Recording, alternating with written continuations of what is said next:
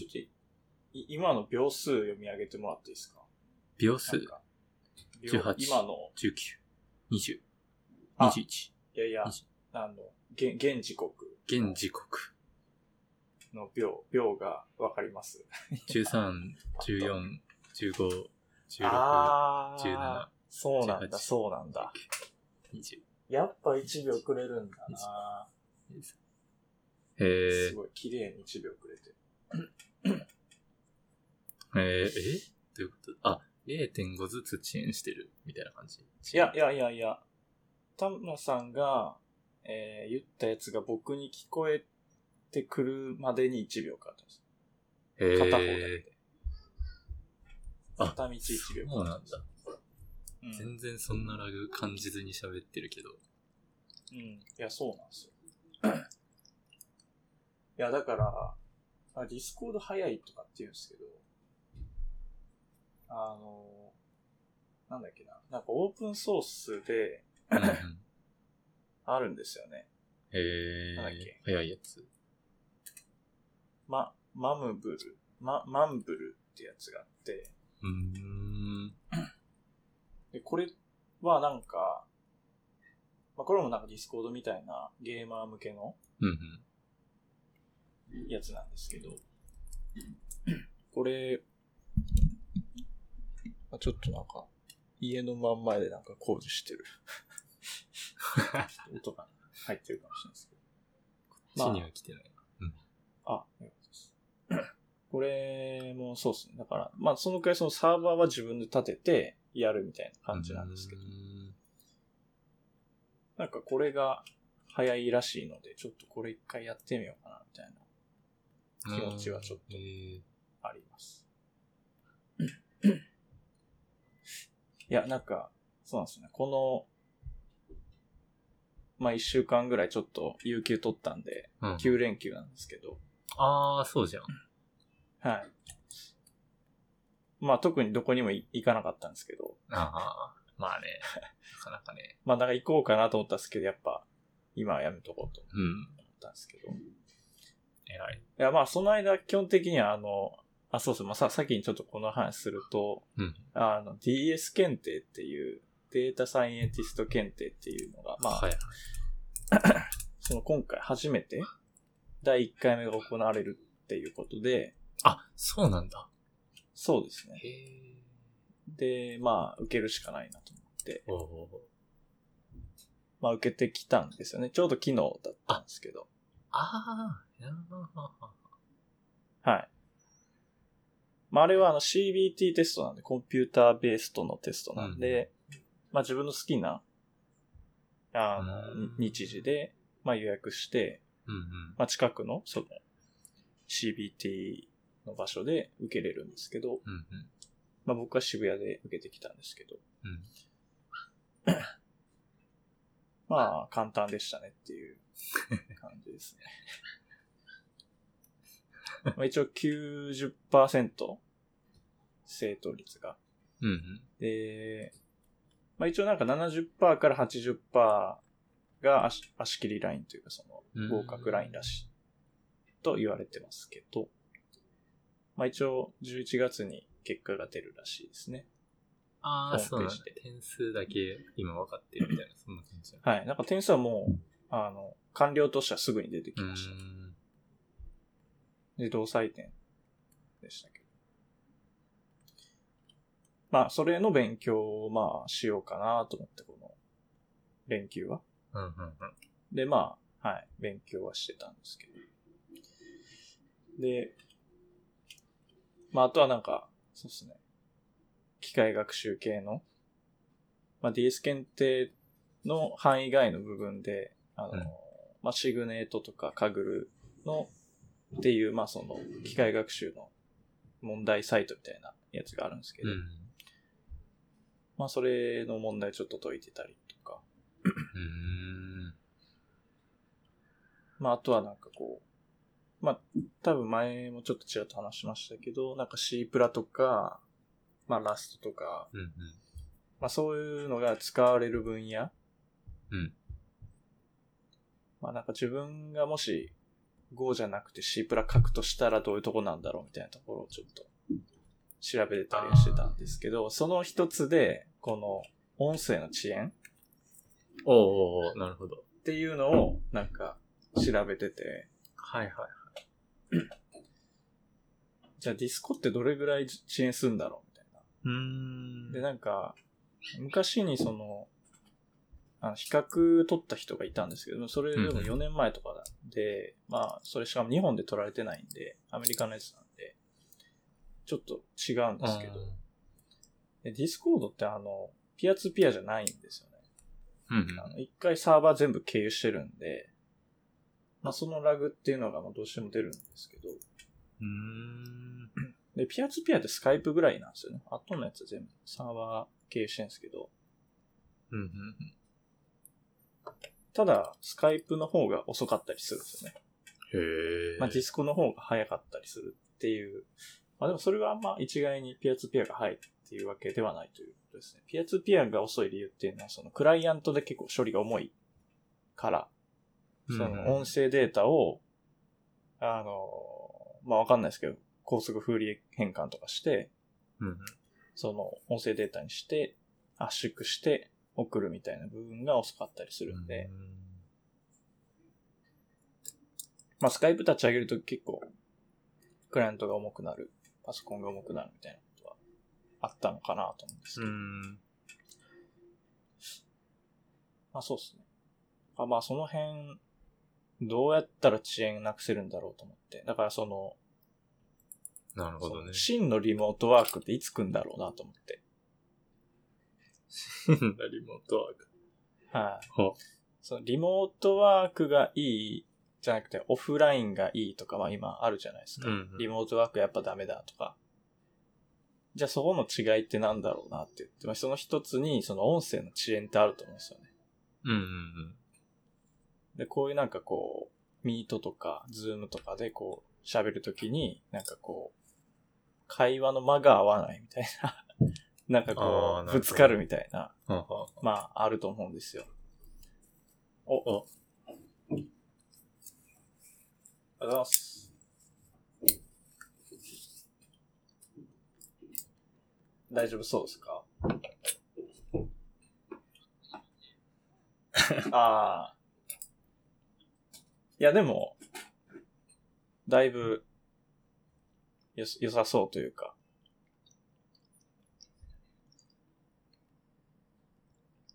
まあそうですね。うーん。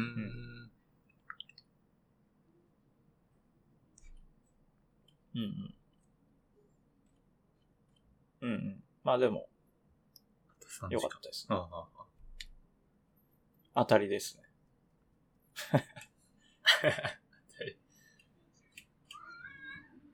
お。おなるほど。いいですね。うん。うん。いや、今後も、そうですね。今後も、どうせ多分ブースターとかって言って打ち続けることになるんで、なんか、副作用が少ないのはいいことですね。うん。うん。一応あれっすね、確か。2回目打って2週間、そのあの、WHO か、の定義的に、あの、フリーバクシネイティッドっていうのが、その、あれですね、あの、なんか、パ、パスポートとかの、パパスポートっていうか、あの、な、なんですはか、こう、施設に入るときにこう、あなたはフリーバクシネイトですか？みたいな。イエス or no みたいな。でそのフリーバクシネイトの定義が、うん。その2回目打って2週間。うーん。なんで、なんかその2回目打つだけだとなんかそんなに抗体値が上がんないんですけど、なんか時間が2週間ぐらい経つと、なんかすごいバック上がりするんですよね。へえ。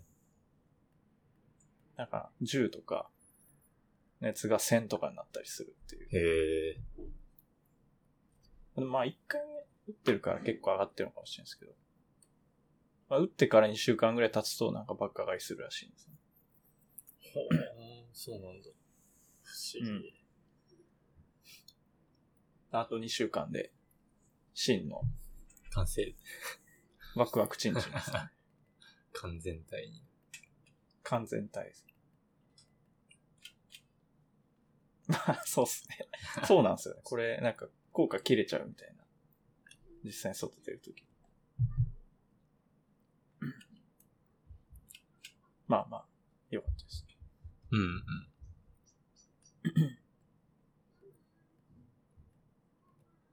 田村さんも、3週間後ぐらいか。そうそうそう。こん、んこん、んそう、今週行ってきたから。あ、そっかそっか。1、2今週、3だから、10、13日とかかな？確か。うん。に、2回あ、1回目の副反応は、目。はねほぼなかったね。うん。おまあ、腕も痛くならず。いや、腕はね、まあ、筋肉痛みたいな感じ。うん。にはなったけど、多分一番痛くなったの眠ってる時で。気づかなかった。あ なんか、あ、あ、夕方ぐらいに打ったんですかじえーっと、そう昼過ぎかな。昼ぐらいに打って、で、まあ、夕、夜くらいに、ああ、なんか痛くなってきたなとは思ったけど、ゃあで、翌朝は、まあ、まあ相変わらずなんか痛いなで、でもまあ徐々に引いてって、何事もなくなった。あ、あ、そうなんですね。うん。当たり。当たりなのか、ただの生理食塩水を打たれたのか。プラシーボですか？そうそう。それはやばいっすね。それはやばい。いやでもなんかすごいね、あれ、会場、なんか、まあずっとやってるからなのか、すごいみんな対応が慣れてるというか、ああ。それなんか、空約所みたいなとこですか？あー、お店だったな、お店の、お店？うん。へえなんか、駅前のビルの何階のフロアを貸し切ってみたいな、なんかそんな感じ。なるほど。ええいや、そんな感じなんです。うん。坂本さんもそんな感じですか？ん？なはい、まあ、聞き取れなかったです。なんて言った？聞き取れなかったです。あ、消防あ、消防局。へえ。あ、そうかも。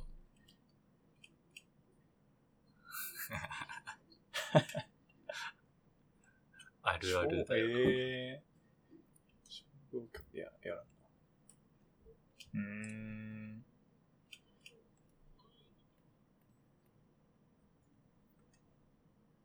ああ。へえ。うんうん。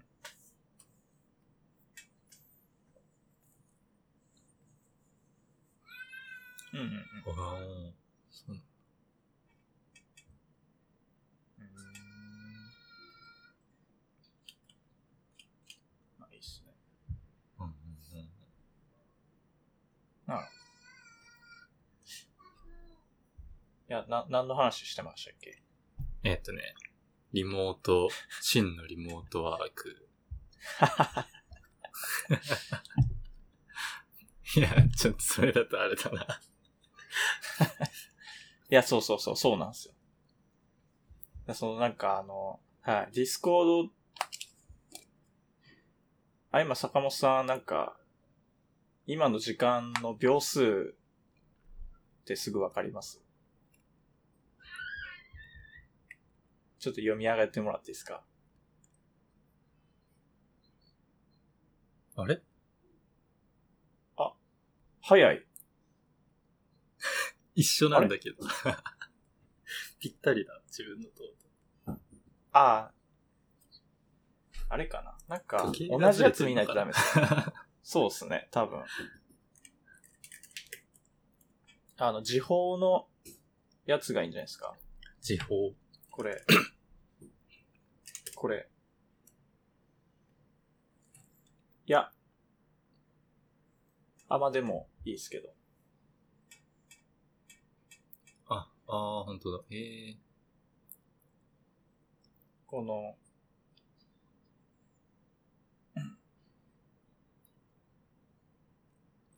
純0.6。9、あ、やっぱそうか。11、12、13、14、15。あ、0.5秒ぐらいだな。うーん。ずれてんの。21、22、23、24、25、26、21、ああ、確か28、に。0.、29、0. ちょっと30。ダン、ダン、ダン、ダンぐらいなんで、そうっすね。0.5秒ぐらいですね。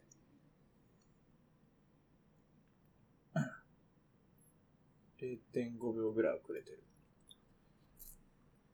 いや、そうなんですよ。だから、その真のリモートワークっていつ来るんだろうっていう話ですね。そっから。そうそうそまあ、はい。だから、いつになったらこの遅延がなくなって、もうなんか隣で喋ってるみたいな時代が来るんだろうなと思って。じゃあそこの遅延ってどっから生まれてんだろうみたいな話ですね。はい。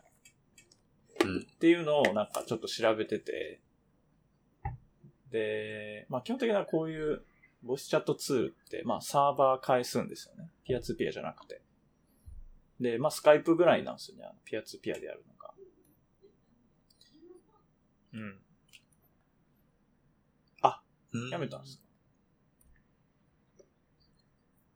あー、そっか。はいはいはいはい。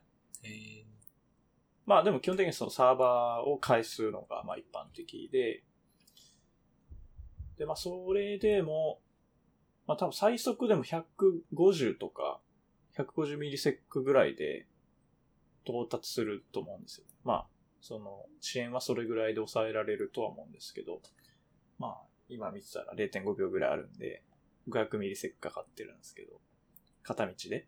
うんうん。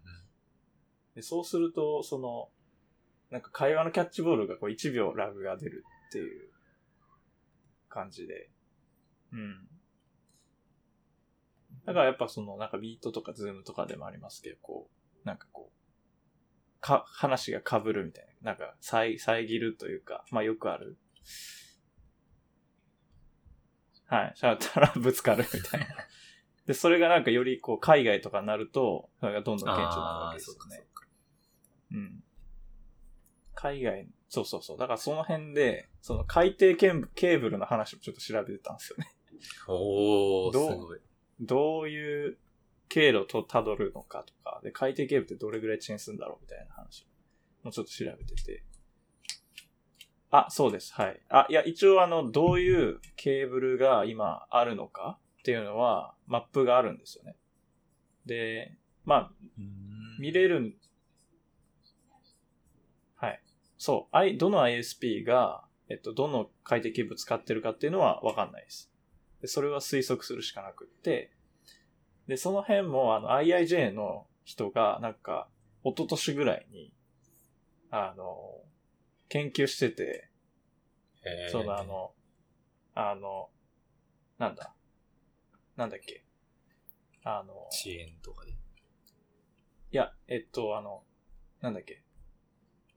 ちょっと、えっと、まあいいや、ちょっと、記事を調べますけど、まあなんかトレースコマンドみたいなのがあるんですよ。あ、そうそう、トレースルート。で、あれって、別にどの快適ケーブル使ってるかみたいなのは出ないんですよね。うん、ただ、あれを使って、で、あとあの、かい、どのか、どことどこが海底ケーブル繋がってるかとかの情報と、あと海底ケーブルの長さとか、うん、で、そういうのから推測できるって言ってて、その人が。うん、うん。で、その海底ケーブルの、その、終端両方との終端うんの IP アドレスを割り出すっていう。お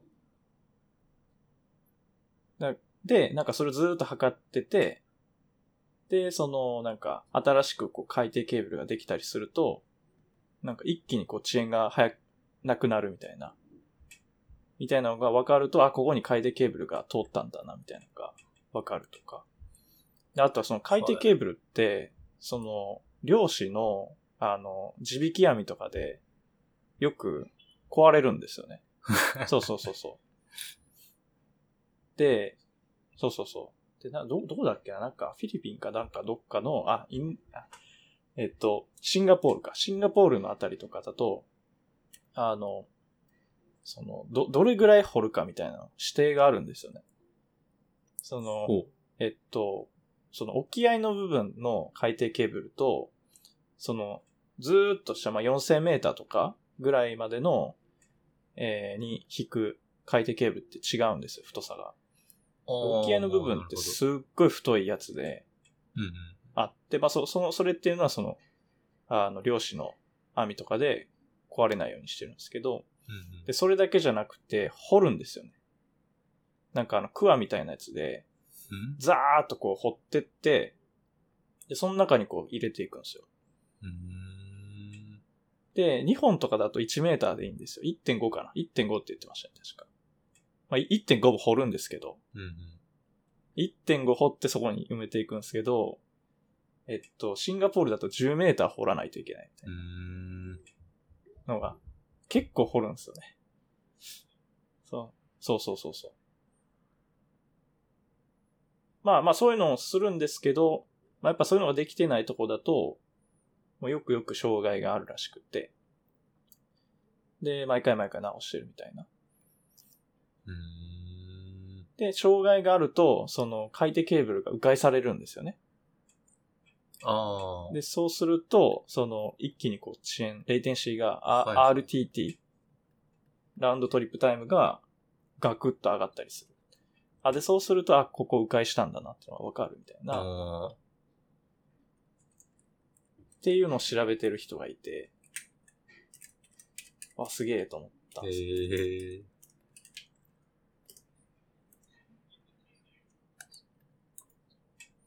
はい。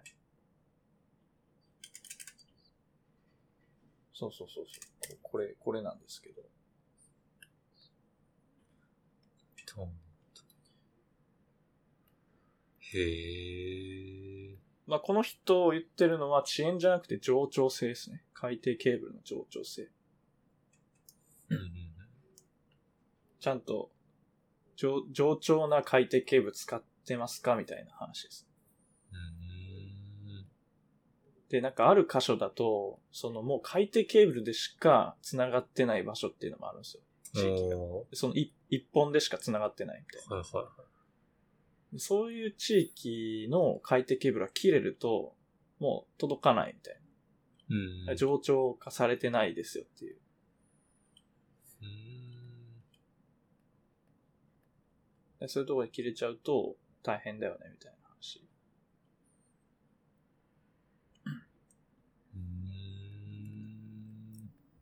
で、そういうとこが、あ、まあ、ちなみにあれですね、あの、あのー東北の大震災でも海底ケーブル切れてますね。うん。で、あれが切れた理由っていうのは引き潮らしいです。へえ。引き潮の強さで持ってかれたらしいです。へえ、そうで、あの、今、あの、あ、まあ、日本とアメリカって結構何本も繋がってるんですよ、海底ケーブル。なんうんで、あの、NTT とか KDDI とか、まあ、ああいうところと、あとは GAFA。が、まあ、頑張ってやってるんですけど。うんで、で、今ちょうど、あの、弾いてるやつがあるんですよ。うん。で、ジュピターってやつなんですけど。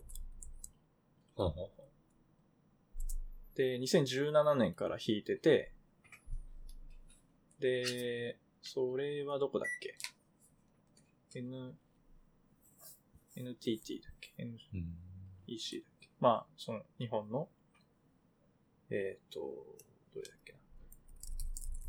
あ、NTT か。NTT のなんか、あ、すはい。この記事があって、この記事がすごく面白かったですね。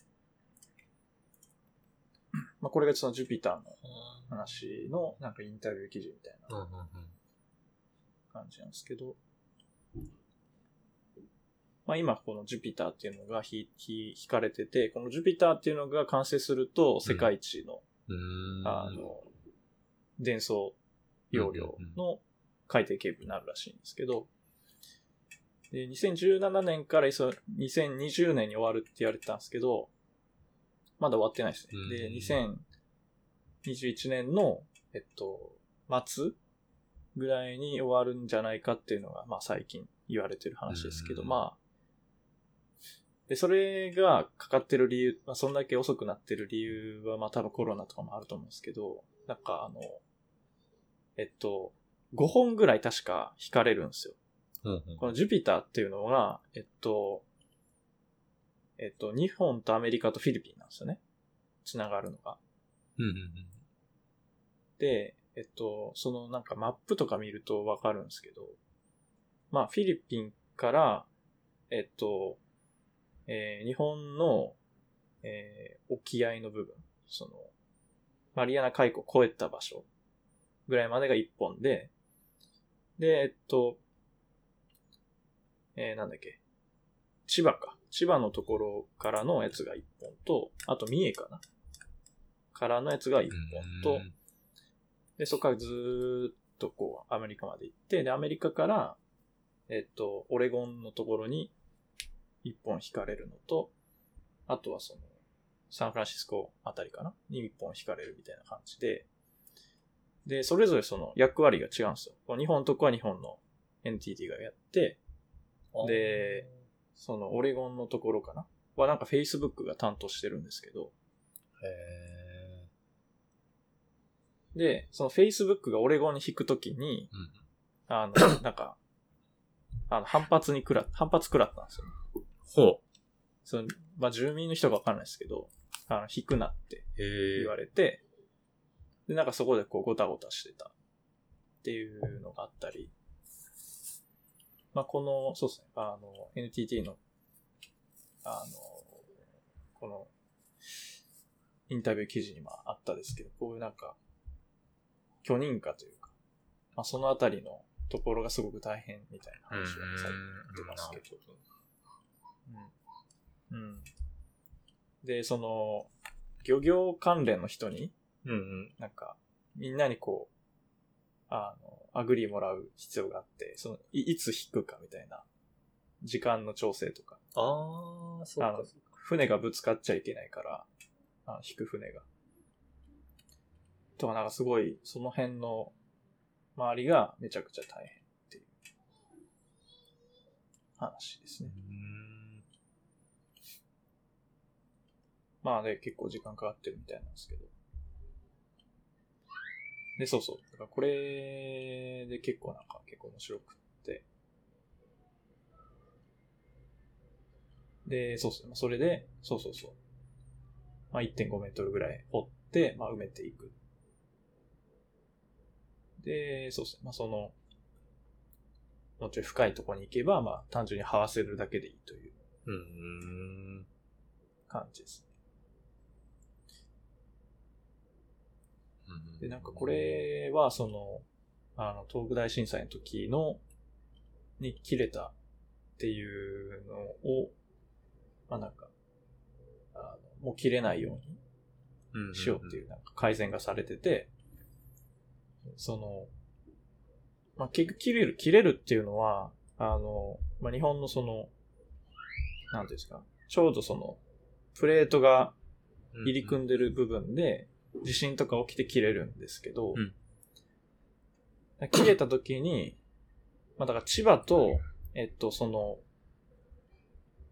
えー、その開口のところまでのところで切れたら、あの三重からの方にこう、切り替えるみたいああ。なことができる。冗長化されてるっていうことです。まあ、ここに書いてあるんですけど、なんかそう、そういう最新の機能があるらしいです。へえ。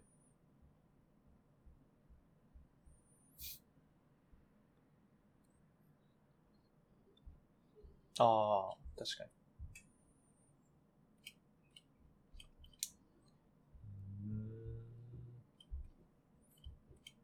そうそうそうそう。うん。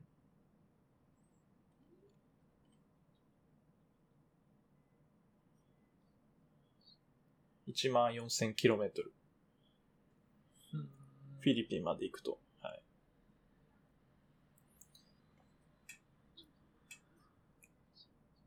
あ、そうですね。えっと、ジャパンと、なフィ、USA とフィリピンです。そうそうそう。はははは。えー、大変なんだはい。まあ、 GAFA が大体やってますね、この辺。あの、アメリカとヨーロッパのあたりとかも、Google がめっちゃ敷いてると思います。な。へえ。うん。まあ、そうっすね。まあ、特に YouTube とかやってますからね。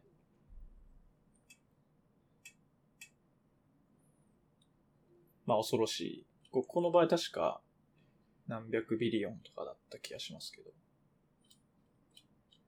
ジュピターは。トータルでどれぐらい変わったのかわかんないですけど。まあ、そうそう。な、そうなんですよね。で、あとなんか、運用もしてるらしいですね。うーん。常に。なんかこう、事故とかがないか、切れたりしてないかとか、なんか。まあそういうことですね。そうですね。あの、シャークバイトかなな、なんだっけな。あ、の実際にあるんだ。そうそうそう。それはよくあるらしいです。サメが噛んで切れるみたいな。へえ。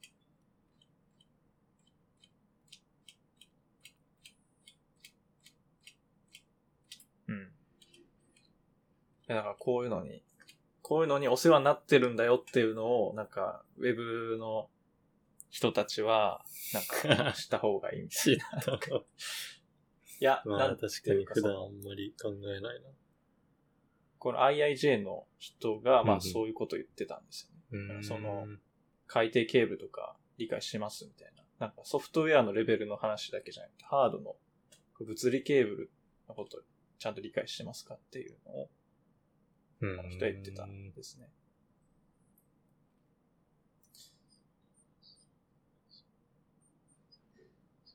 いや、そうなんですよ。で、で、で、これをなんか調べてたんですけど、じゃあこれジュピターが引かれたら0点して下がるのかなっていう話なんですよ。うん。で、はい、はい。で、結論僕下がんないと思うんですよね。でなんでかっていうと、えっと、現状で多分、えっと、日本と、えっと、アメリカの、その、0.C ってまあ100強ぐらいなんですよね。うんうん。100ミリセック強。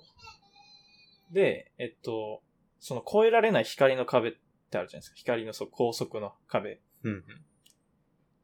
まあ、さえー秒速30万キロか。あるんですけど、で、秒速30万キロで、えっと、そのアメリカの、うん。えー日本とアメリカの距離が確か5000キロなんですよね。うんうん。で、計算すると、ラウンドトリップが33ミリです。うーん。高速で言っても。うんうん。で、えっと、ひ光ファイバーっていうのは、うん。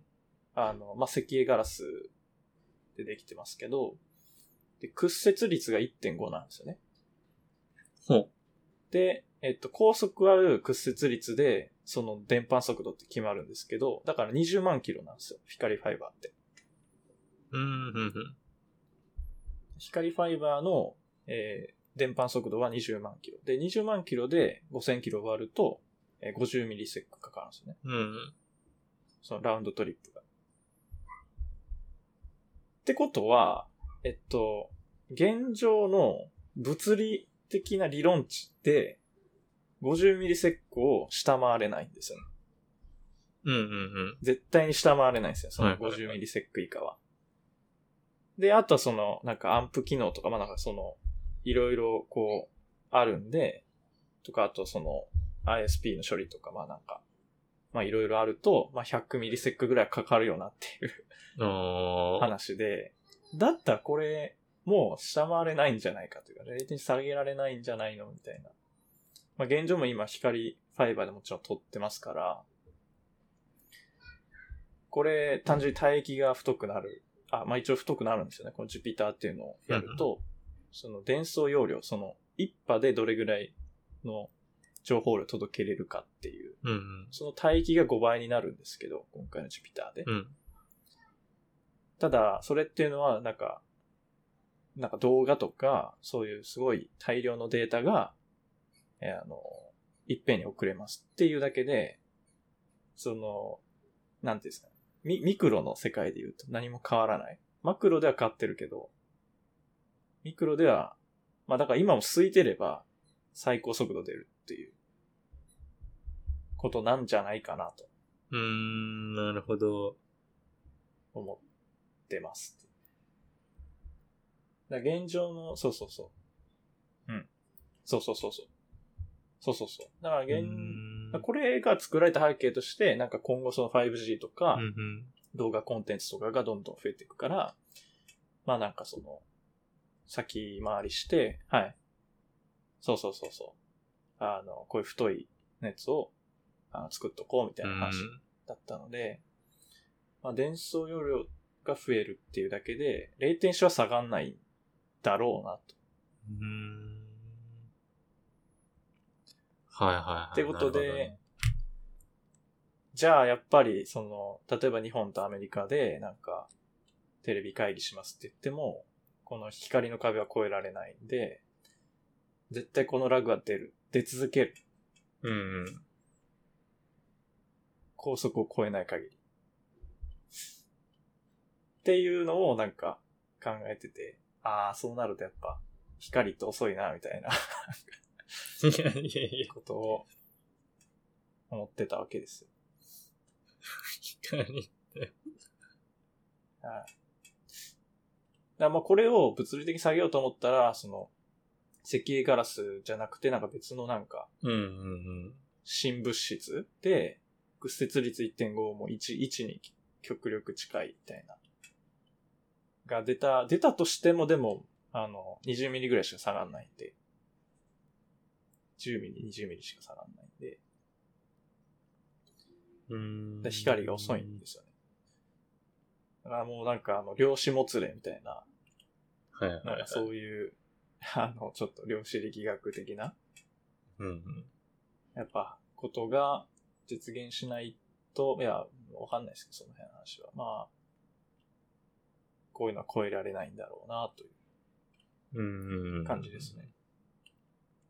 まあ今、量子コンピューターとかありますけど、そう量子系の話が実現化しないと、この大きな壁っていうのがうん。今ありますけど、超えられないんだろうな、って思ったという結論です。なるほどね。うんへへへ。で、じゃあ、今できることって何なんだろうと思って、その、 Discord が、まあ、実際この、まあ僕と田村さんは多分東京同士で、うん。まあ話してますけど、それでも0.5秒遅れるじゃないですか。うん。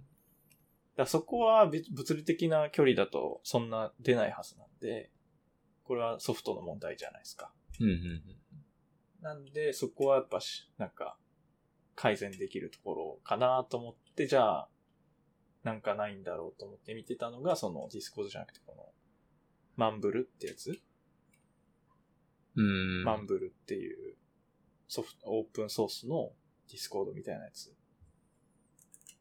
これが C プラで書かれてるんですけど、まあなんかこういうの使ったら、早いのかなとか。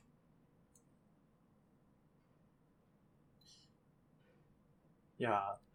まあそれかもう、これどこにスポの遅延ってかかってんだろうなっていうところはまだ調べられてないんですけど、まあおそらく、ソフトウェアエンコードですね。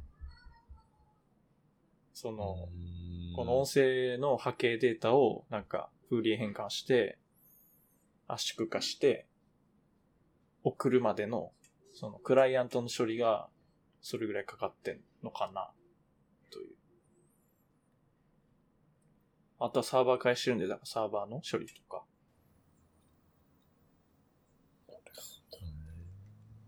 うん。ってなると、もう単純にその、さ、あクライアントのスペックを上げるとか、うん。まあ、あとはハードウェアエンコーディングするとか、あつまりその、音声を変換する専用の機械をつなげて、ハードウェアでこう、エンコードして送るみたいな。まあ、そういうのしないと多分ここは下がんないのかなみたいな感じですね。ちょっとなんかこの辺は実験してみたいなと思ってて。ああ、なるほど。ちょっとママンブル一回僕僕のサーバーに立てて、ちょっとやってみたいなと思ってます。はいはいはい。早いって言われてるらしいんで、どれぐらい早いのかな。うんうん。まあ、それでも遅いんだったら、なんか、ハードウェア買ってきて、つなげて。できて。追求する。ね あ、へえ、これモバイルアプリもあるんだ。ありますね。へえ。結構なんか古いやつですね。16年ぐらいだったあ、。そう。うん。で、これ、どういうとこで使われてるかって、あの、マイクラのモッド版で、うん。あの、マイクラの中で会話できるみたいなやつにこれ使ったりします。うん。うーん。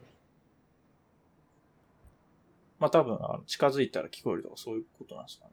まあそ、それ、そこまでやってくれてるのかわかんないですけど、そういうマイクラ世界で音声チャットするときに、これをなんかプラグイン的に組み込めるらしいですね。へえ。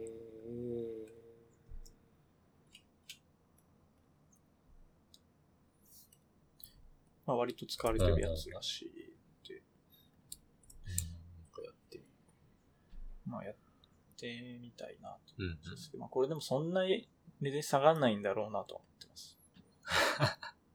結局同じクライアントサーバーモデルで、うん、同じ C プラ、まあ、あっちは C プラ、ディスコはラストかなわかんないですけど、まあ、まあそんなに変わんないんだろうなっていう、うん。ソフトウェアでできること。まあ、結局ハードで頑張るしかないのかな、みたい。な。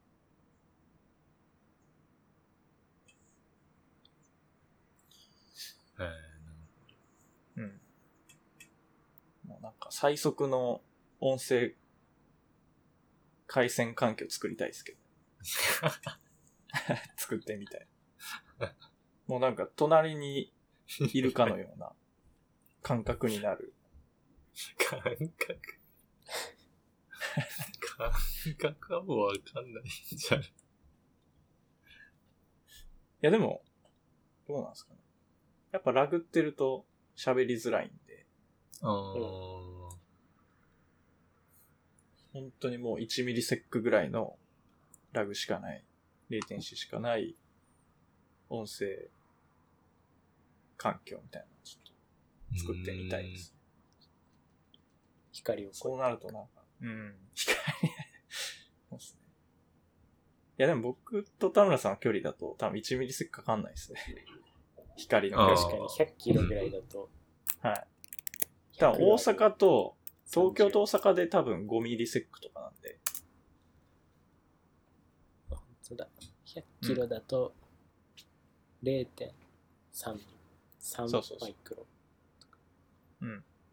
多分1ミリセック以下です。東京都内同士のあれだと。うんうんうん。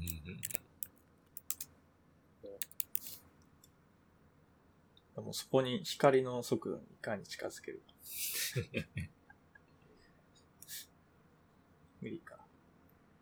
アナログをデジタルに変換する処理が重いからやっぱ。そこら辺まで行くと、ルーターも全て最適化しないと。そうですね。シスコのプログラムを貢献していかないといけない。いや、もうもはや専用線引くまでありますね。もう、物理線は。専用線。この間なんか Amazon の専用線なんかバグっててああ、そうそうそうそう。ダイレクトコネクトがそうなんですよへえ。ありましたね。専用線いやいや引いて。だからまあ、東京いかにとかもこなんかむずそうだけどね。う、うん。いかにこう、音声遅延をなくすか。みたいなところをちょっとこの、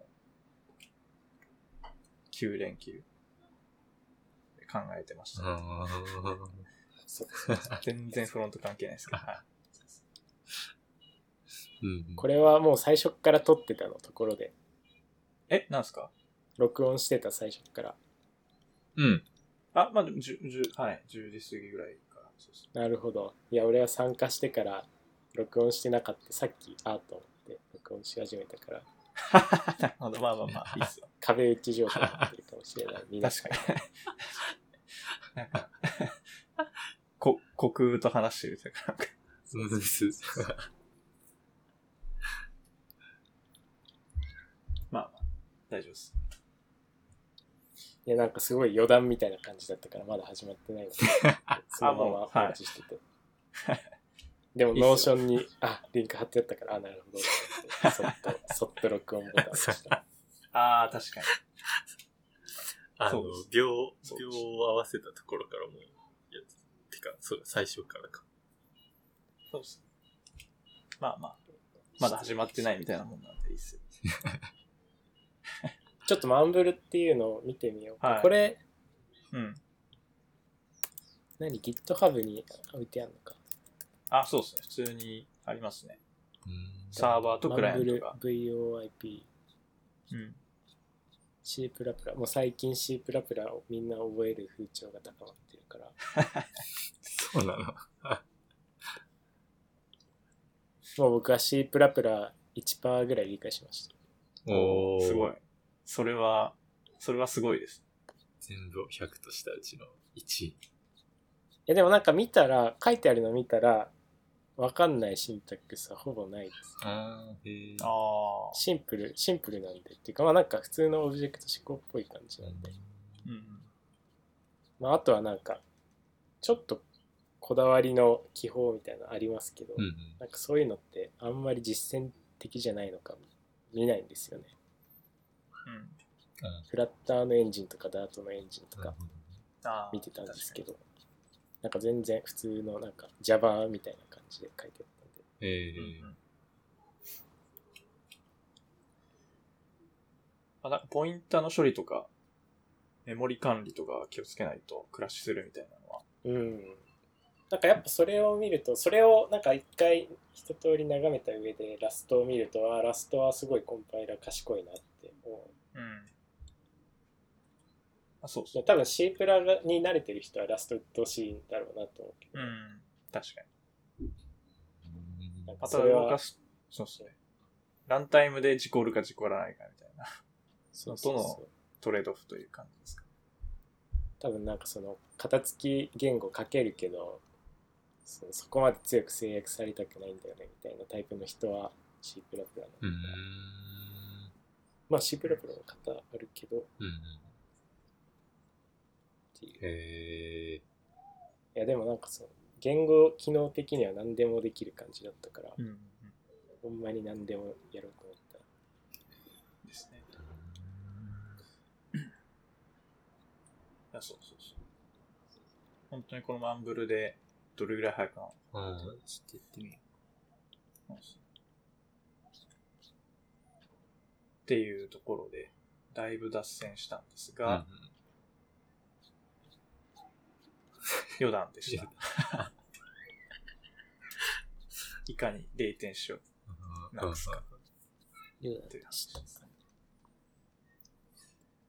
次が、まあ、談ですね。いや、そうなんだよね。まあ、これはでも、ちょっと話しとかないといけない。うんはい。13プロ プロで買ったね。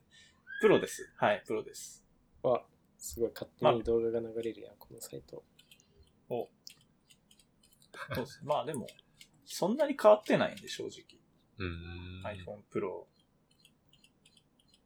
まあ、そうです。まあ僕 iPhone X うんだったんですよね。えーっと、まあ、あれも多分発売日ぐらいに買ったんですけど、2017年ぐらいに買って、もう4年経って、まあ買い替えたといううんうん感じで、まあそうですね。iPhone では初めての 120Hz ですね。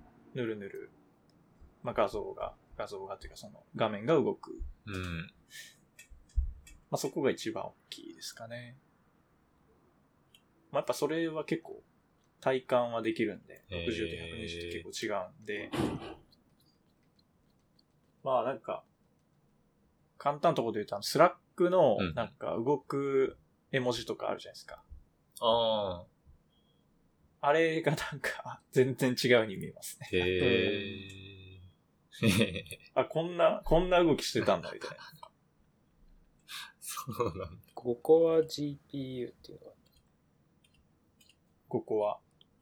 いや、なんか、そのうん最大 120Hz でうんちらかんちゃらっていうのと、はいはいはい GPU もなんか新しいですよみたいなことが書いてあって。そうですね。うん。まあ、そうそうそう GPU とか、まあ、あの、なんだっけ？SOC か。なんだっけ？SOC。あ、まあ、つまりそのチップの中に全部入ってるんで、GPU も CPU も、ああの、ああ、このはい、1個に全部入ってる。64ビット ARM ベースの SOC である。そうそうそう。そうです。そうですまあだから、まあ、その、A10 A15 でしたっけ？今回のチップの名前が。まあ、あの、まあ、その中に、まあ、全て入っているという感じですね。なるほど。うん。まあ、そうですね。アップルのチップはまあ、やっぱすごいですね。という感じで。まあ、ぬるぬる動いていいなという感じですね。まあ、あと12かな。うん iPhone12 からあの IP68 っていう、あの、まあ、防水、防塵？うんうん。になったんで、まあ、最強の、あの、数字になったんで、まあ、一応うんお風呂でも使えるという感じです。うんうんそうそう。IP68、この6っていうのが、あの、防塵の方ですね。うんうん。これが多分、い0かな ?0 から6かな？みたいなレベルで、まあ、6が一番最高。で、うんこの8の方の桁が、えっ、と、水の方ですね。うんこれも多分、まあ、0か1から8まで。で、8が最強ですね。で6、8っていうのが最強という感じですね。えー、すごい。最大水深6メートルで最大30分か。ってそうですね。そうそうそう。まあ、ただこれ真水の話なんで、海水とかだと多分ダメですけど、うん。まあ一応お風呂とかで、まあやる分にはまあ、問題ないという。怖いけど。田舎でカルシウムとかが入ってるはい水だとちすょっはい。ダメかも。と、それはまた別の話。まあそうです。だから、そうですね。まあじ、まあ本当は多分ダメなんですよね。その、そうなんです。まあまあ多少は大丈夫っていう感じです。へえ。まああとなんかカメラが良くなったって言いますけど、そんな、あんまり別に使うわけでもないし、わかんないですね。うん。あとビデオの撮影がなんか、あの、シネマティックモードかなんか忘れましたけど、へえ。あの、自動でこう、人にフォーカスが当たるというやつです。へえ。えあの、なんか、あの、映画が作れるみたいな、あの、あありましたけどう、んアップルのプロモーションで、iPhone で映画が作れるみたいな。ー、えー、まあなんかあれだよね。歓送迎会の映像にはいいぐらいの。あーなるほど。いや、てかまあ普通に使えますよ、iPhone。iPhone で、うん多分よくあると思いますよ。普通の、YouTube なんかの人とか。はい YouTube の人とか、普通にテレビの人とかでも、なんか外だと iPhone で撮っちゃうみたいなのが全然あるんじゃないですか。うんまあそれぐらいのレベルですね。うんまあ、普通に 4K60fps で撮れますし。まあ、カメラ言うことない。で、あと、まあ、5G はミリ波対応してないんで、今回も対応してないんで、まあまあ、という感じですけうど。ん。うんへえ。フィルム、フィルム廃止しましたって書いてある。箱の外のフィルム。フィルム？ああ、確かになかった、なかった。それで、なかったっすね。プラスチックを600トン削減したらしああ、本当だですね。い。へえ。なくなってたんだ。そうそう。そうですそうです。アップルが、あの、2030年までだっけな、うんうんなんか、カーボンニュートラルか、うんうんうん。へ100%するみたいな話になりましたけど、まあ、それの一方です。え。すごいな。全部リサイクルできるようなうんうんやつで作ると。なんか、半紙みたいなやつが挟まってきてるし。あ、そうそうそうそう。うーん。iPhone、iPhone 自体も、あの、なんか、ビニールでこう、うんうんコーティングされてなかったです、ああ、へえ。iPhone のその、モニターの部分も、あの、紙でうんうんうん。コーティングされてああ、ましそうなんだ。た。紙ペラって剥がしたらもうディスプレイだった。ん。まあ確かにあれ、保護されてれば大丈夫。まあそうですよ。うんうん。まあ、大体箱は入ってるし。で、紙剥がしてすぐにあの、あの、フィルムを貼りました。アマゾンで買ってきた。うんうんうん。保護用のちゃんとしたやつね。はい。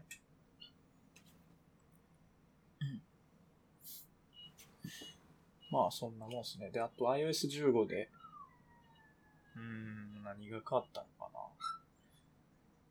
あの、あの、iPad か。iPad の方の OS はなんか、同時に5個ぐらい、あアプリが起動できるらしいですね。へえ。うんあの、スプリットビューとか、うんうん。で、まあ、二つ出せたり、で、あとあの、スプリットビューじゃなくて、あの、フローティングビューみたいなのがあるんです浮かせるやつ。えだから縦長にこう、あの、できて、な iPhone の画面みたいなのがうんうんちょこっとできて、で、それをこう、画面の中でこう自由にこう浮かせる。右に寄せたり、左に寄せたりできるモードもあるんで、そうそう。だからその、スプリットビューして、フローティングビューを3つぐらいやったら、5つぐらいアプリが同時に見れるっていう。へえ。へえ。えー、まあ、まあそう、そこまでやる必要ないですけど。すごい。うん。あんま使わないですけど。iPad、そういう使われ方する。iPad で商談する人とかいいのかああ。まあ、スプリなそんットビューは、なにゴリゴリ使うイメージは。おお、びっくりした。うん。まあ iPad はそうですね。スプリットビューはいいかもしれないですね。左側になんかミートの画面置いて、右側にメモとか、うん。Google ドライブとかうん見るとか。まあ、そんなもんすかね。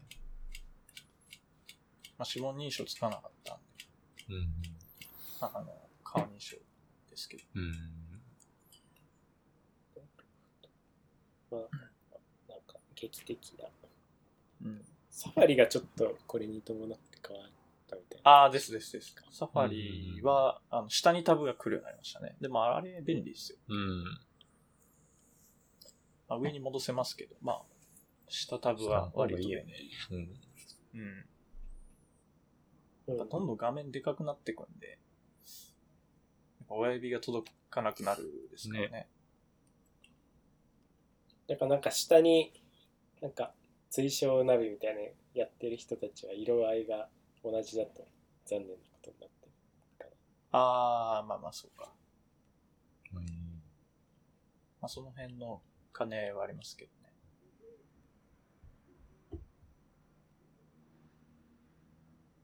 あとあれか。あの、iPhone から iPhone、まあその iPhone X から iPhone 13にこう、あのデータ移行がなんかめちゃくちゃ便利でしたね。すぐできた。ああ。その、まあなんか、個々のアプリはなんか一個一個落としてきてやんのかなと思ったんですけど、その、だからローカルに入ってるデータとか飛ばせないのかな。まあその、うんあ iTunes とか経由すればできるんでしょうけど、まあでも、その辺が一瞬でできたんで、Bluetooth 経由とかも、まあうん Wi-Fi 経由かわかんないですけど、うんうん。割と便利でしたね。まあそうなんだ。うん。な特に何もせずに全部入ってきて。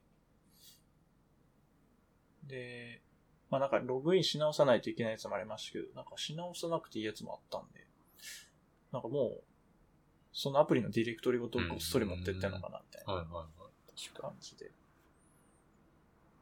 結構便利でした。うん iPhone ってやっぱそこら辺、なんかちゃんとしてるっていうか、そうですね。そうそうそう。それは便利。ここは良かったっすね。うんうんうん。あとあれか。ああ、そうですね。まあ、さすがにあの Google オーセンティケーターとか、なんかああいうワンパスワード系うん。は、うんいやいや、全部やり直しましたけど。うん。うん。うん。まあ、あとは、問題なかったですね。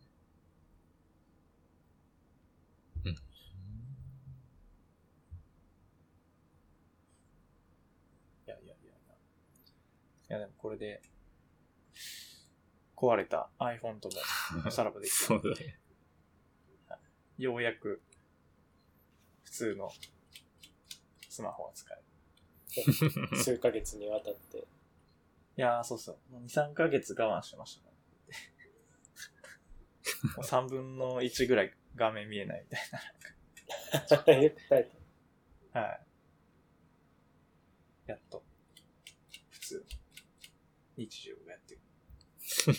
日常。楽しんでるという感じで、から iPhone が出ましたよと。うんちょっとフロントの話に、本題に入りますか。えー。は？YouTube？ああ、これは、自あ分が貼ったやつで、結構前のやつ、結構前のやつっていうか、2、3年前くらいの、うんうん。一番最初まで遡ると、シーズン最初が2016年の8月とかなんで、5年前ですけど、結構なんか、今見ても、ああ、なるほどっていう分かりやすいような、このアクセシビリティ関連のビデオシリーズがうんうん。でこれ多分 Chrome、そうですね、Chrome Developers のチャンネルなんで、Chrome のアクセシビリティの担当の人みたいな、うん。ずっと喋ってたんですけど、結構細かいことまで喋ってて、一例として、なんかこの間喋った気がしたんで、ボタンを使いみたいな話を言ってる動画をリンク貼ったんですけど、まあ、あとはなんか、アリアラベルなんちゃらなんちゃらとか、はい。を実際にスクリーンリーダーがこうやって解釈しますみたいなのをデモしてたりとか、あとなんかこまだこの動画撮ってる時点ではエクスペリメンタルだから、まあ、これをフラグ立てて使えるようになるよみたいな。あ話のとかあったりしてまあ今現状どうなってるのかちょっと確認してないんですけど、まあいろいろと見てて楽しいーうーん。ああ、なるほど。うーん。アリアのやつ、やんないとですね。やってないな まあ、やらずに済むだろ、うんそれは。まあ確かだからなんか自分ですごいコンポーネント作った時とかなんか全然こういうの分かんないんだろうなっていう、うーん。やっぱ実感としてこういうのをデモしてくれると分かるっていうかなるほどね。そうそうなんかラベリングのなんかちょっと凝ったやり方というかこれをここのラベルにしたいんだけど、うん。複数つけたいんだけどとかそういうのもできるように紹介とかしてやったりして。まあまあためになりましたね。おお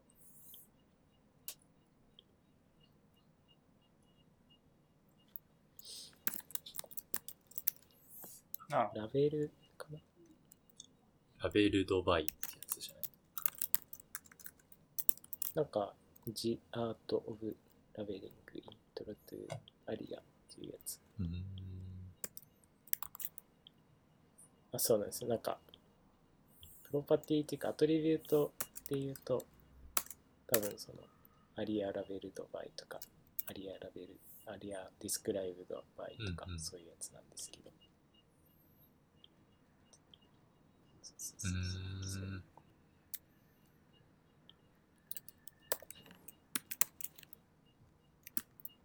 こういうはいはい。タイトルが持ってこられなかった。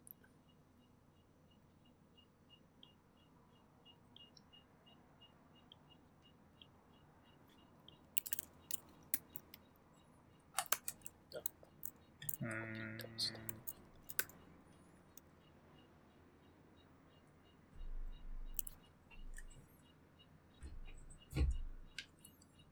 うんうんうん。お役立ちリンク。なるほど。アリアは、まあ困った時にですか、そう、基本的にはやんなくてもいいのか。ちゃんとセマンティックに書いてる。うん。困った時とフォフォームかなフォームのインバリッドとかディスクライブバイとかエラーメッセージが出てますよっていうのをこう知らせなきゃいけないみたいな。そういうのでは使うけど。あ、そうそうそうそうそう。なんか、スナックバー的にぴょこっとアラートが出るときにどうやってスクリーンリーダーに読ませるかとかうん。うんは言ってましたね。なるほど。そうそうそうそうリンクにするにはどうしたらいいんですかこれは。ラベリング。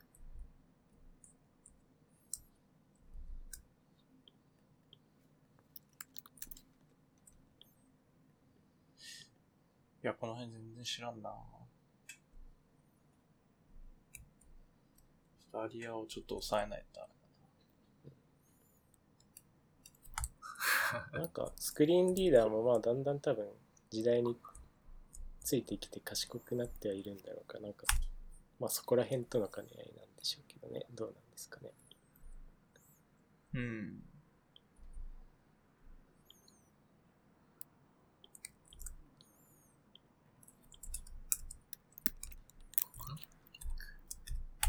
おう？うん。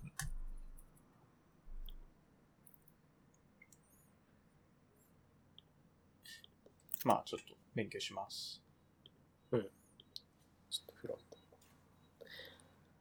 はい。そんな感じで。ありやね。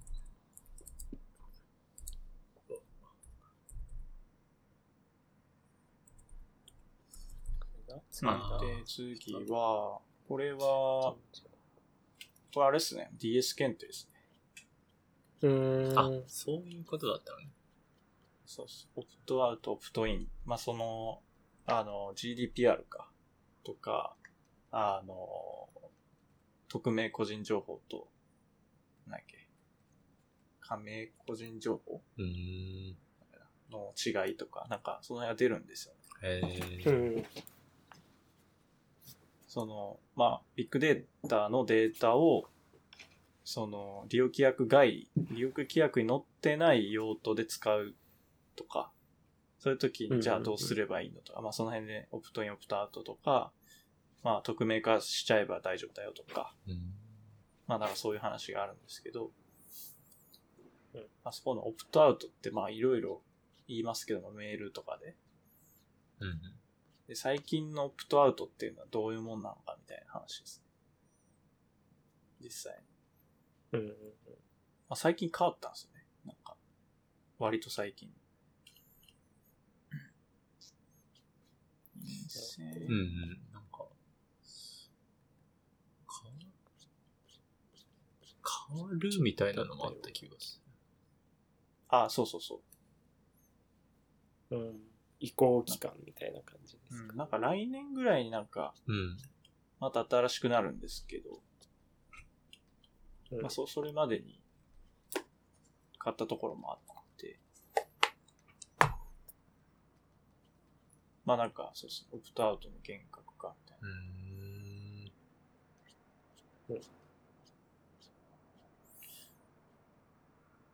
まあ一応その、そうですね。うん。まあオプトインっていうのが、まあそもそも何かっていうと、えっと、まあホワイトベース、あ、ホワイトリストというか、その、やりますって宣言そうそうそう。してもらう。っていう人にはやるという感じですね。で、まあでもそれだとちょっと辛いので、そのサービス運営者側としては、うん。うんオプトアウトっていう方式があるんですけど、オプトアウトっていうのはまあ、あの、嫌ですって言われた時に、あの、ちゃんと外せるようにしておくということですね。うん。だ外してもらうか、つけてもらうか、はい。その方向で、そうそうそうそうオプトインオプトアウトうん。です。そうです。で、まあ、だから、基本的にサービスの人は、まあ、オプトアウトをやりたいんですよね。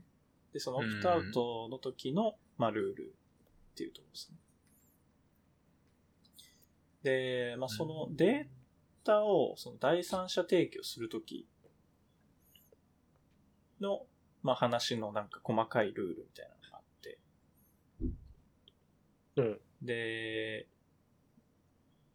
えっ、と、まあ、なんと人種とか心情、社会的、えー身分とか、あと、病歴、あ犯罪歴とか、そういったものはオプトアウトの対象外。だからそもそもできないっていうものもあったりするんですよ。うん。とか、えっ、と、まあ、あとはその個人情報保護委員会に届け出しないといけないと。で、これは、あの、あれですね。あの、なんだっけな。えー、まあだから利用規約とかに載せてなくって、えーオプトアウトでやりますっていう時ですね。っていう時は、あの、まあもともとはその、なんていうか、公開さ、あの、そういう風に使いますよっていうのが、ちゃんと公開されてるページみたいなのが用意されてて、うんえーオプトアウトする手段があればよかったと思うんですけど、まあそれだけじゃなくて、この、個人情報保護委員会に届け出をしなきゃいけないうん。らしいですね。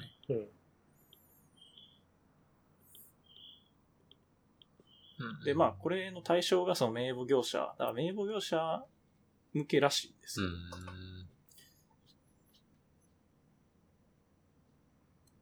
まあ、でもどうなの？一般のサービス事業者もやらなきゃいけないのかわかんないです。これはちょっとわかんないですけど。へえ。うんなんか結構この申し込みフォームとかを作るときはこういうチェックをつけてくださいとか。昔よくホーム部にチェックされてたけど、あまあ、多分あれはあのプライバシーマークだっけ？なんだっけ？P マークあ。はいはいはい、ありましたね。の基準だったから、まあ、ちょっとこれとは違うのかもしれないけどうんうんうん。なんかね最近だとこ個人的な実感としてはなんか海外のサイトだと最初にクッキーのやつが下からぴょこっと出てきてなんか詳しく設定するとか言って絶対に必要なやつ、セッションを入れたりするやつだけ入れるとかはい。マーケティングのを入れるとかそう。あれは GDPR だけどね。、うん。アメリカのやつとかにもなんていうかついていくというかアメリカヨーロッパそうっすね。アメリカは CCPA か全然かかってないんではすけどははは。うん。EU が GDPR うん。GDPR の罰則めちゃくちゃ重いですからね。うーん。売り上げの何パーとかだったんで、うんそんだけ持っていくのみたいな。うん、へえ、そうなんだ。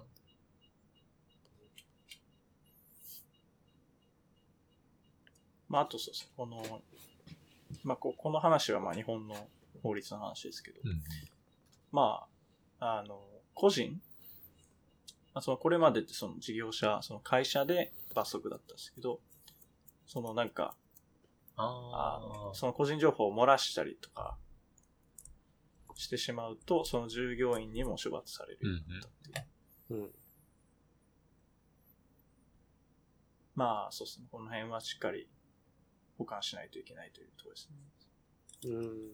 従業員の罰則ってすごいね。うん。まあ、確か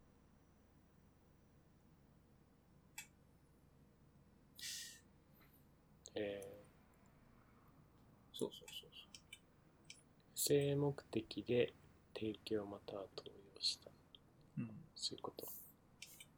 まあ、これはもう完全にアウトです。に。まあ、うん。うん。だからなんか、横流ししてどうのこうのみたいうん。まあ、そうですね。まあ、普通に考えてダメですけど。な。まあなんか、某、トゥトゥトゥ某ベネッセみたいな。棒じゃないもんね。某ベネッセみたいなことをやったら、ダメですよ。うん。えー、ここら辺ってなんか実際海外にサービス出すときとどれぐらい差分があるのか。ああね。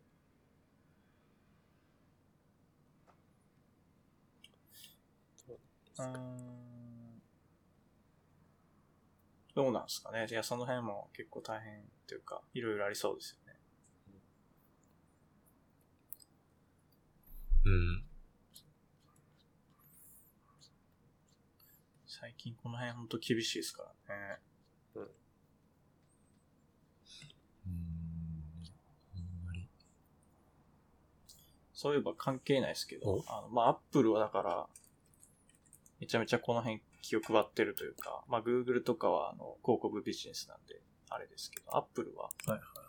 ハードとか、なんか別の売り上げなんで、この辺は全然切っても問題ないんであれなんですけど、あの、アップル、あの、iCloud の有料のやつだったっけな。で、あの、うんプライベート VPN みたいななんか、使えるようになったんですよね。うーん。はあ、そうなんだ。はい。VPN でついてんの。そうそうそうそう。そのサービス使うと、あ、iCloud プラスか。iCloud プラスっていうやつに入ると、その、あの、VPN が使えるようになって、えで、その自分の IP アドレスとかもすべて隠せるという感じです。うーん。もう完全にステルー、スプレミで。アム申し込みしたらメニューに出てくるのか。うん。まあこれもう最近、ねそれそうそうそだからその信頼してる、何、提供元が信頼できる VPN のサーバーというか、なんかそういうのがね、あると嬉しいうんうんうん。あるね。そうですね。で、一応なんか、国ごとにあるっぽくって、なんか、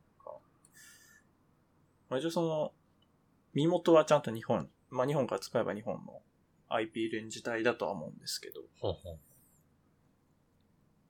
まあなんか普通のサービス使う分になんか問題が出るわけではないと思うんですよね。まあなんか、あの、まあよくアメリカ、そのに日本以外の IP だと使えないサービスとかありますけど、あそういうのは日多分本もあるよ。あ、そうそう、だから日本で、その日本以外の、まあアメ、アベマとか確かそうだったような気がする。うん、見れなかったニュージーランドだとそうですねはい U、UQ じゃねえや、なんだっけ ?UNEXT とか。なんかそういう動画系のは結構厳しくへて。え。うん。からまあ、そ俺は VPN につないで見てたう。ん、そうそう。一応そのアップルのやつは多分国ごとにあるんで、そこは問題ないと思います。うんうんただ、えっと、あキャリアがなんかいろいろ問題があって、あの、なんかパケ放題的なやつを使ってたりすると、うんそのキャリアがそのフィルターしてたりするんですよね。うんその回線。使用状況をこう見、ウォッチしてるんですけど、あれがわかんなくなるから、なんかパケ放題提供されなくなるみたいなのがあるらしく、うんその辺がああ、まあ、あなるほどね。ちょっとハマり、はいはハマりどころ。プライベートリレーっていうのが一応、正式名称、プライベートリレーっていうい。やつです。確かに。うんあ。一応なんかままとめてる人がいます。これ使うと各キャリアでどういう影響が出るのか。えー、えドコモだとなんか T アカウントのメニューが使えなくなるとか。ー、ああ、データ定格とか。ああ、なんちゃら放題。へえ、そそう。その、うん。こういうソフトバンクだと動画 SNS 放題とかが使えない。パケシしますよということですね。パ ッケージ。うん。キャリアがその自分のキャリアの回線で来てるっていうことがわかんなくなるので、そういうキャリア独自のサービスとかが受けれなくなる。うんうんうん。まあ、この辺はちょっと気をつけないといけないですが、まあでも、うん、すごいなっていう感じですね。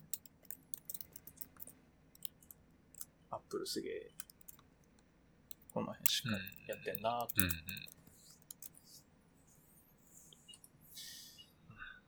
うんまあでもそうです。一ウェブ開発者としてこの辺の知識は、なんていうか、そうだねオプトアウトとか、まあそういう、ね、個人情報系の知識をやっとかないとなっていう感じは、うん。うん、確かに。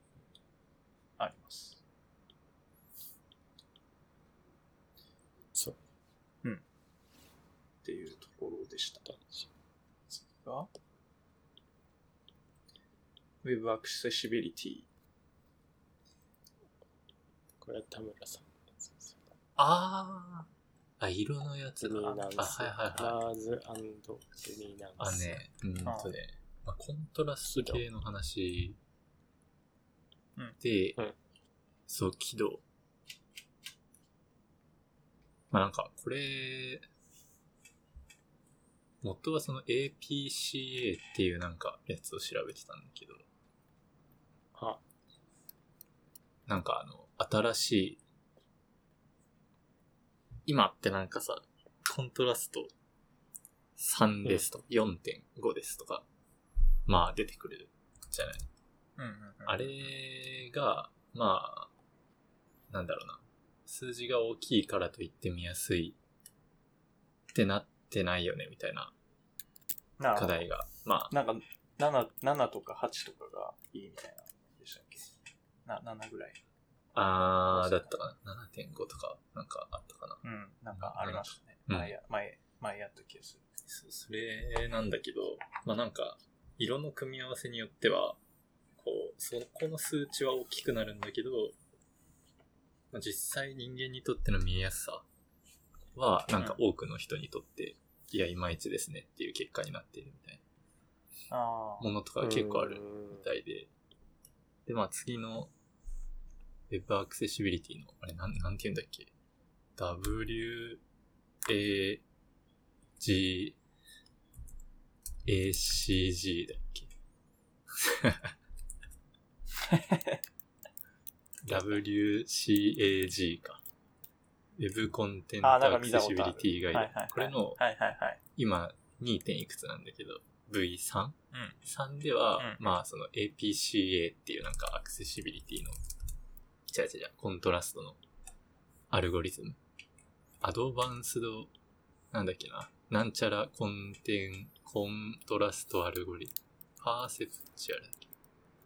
うん。まあみたいのに変わるらしくて。うんで、その中で、まあコントラストとは何ぞやみたいなのが、まあ簡単に理解するにはこのページがいいですよって紹介されてたのが、このうん MDN のところ。うんうん。で、なんかね、すごい面白かったなぁと思ったのは、思ったのは、ってところに最初に飛ぶと、あれか。まあなんか、コントラストっていうのは、まず、なんだろうな、げんななんか、リアルじゃないんですよ、みたいな。視覚の話なんですよ、みたいなのが、なんかいきなり始まってて。うん。で、まあ色自体もまあ近く。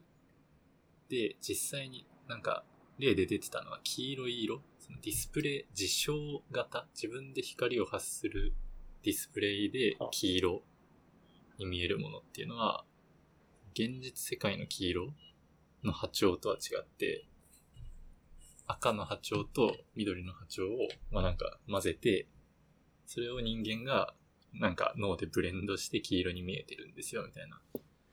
まあそんな話。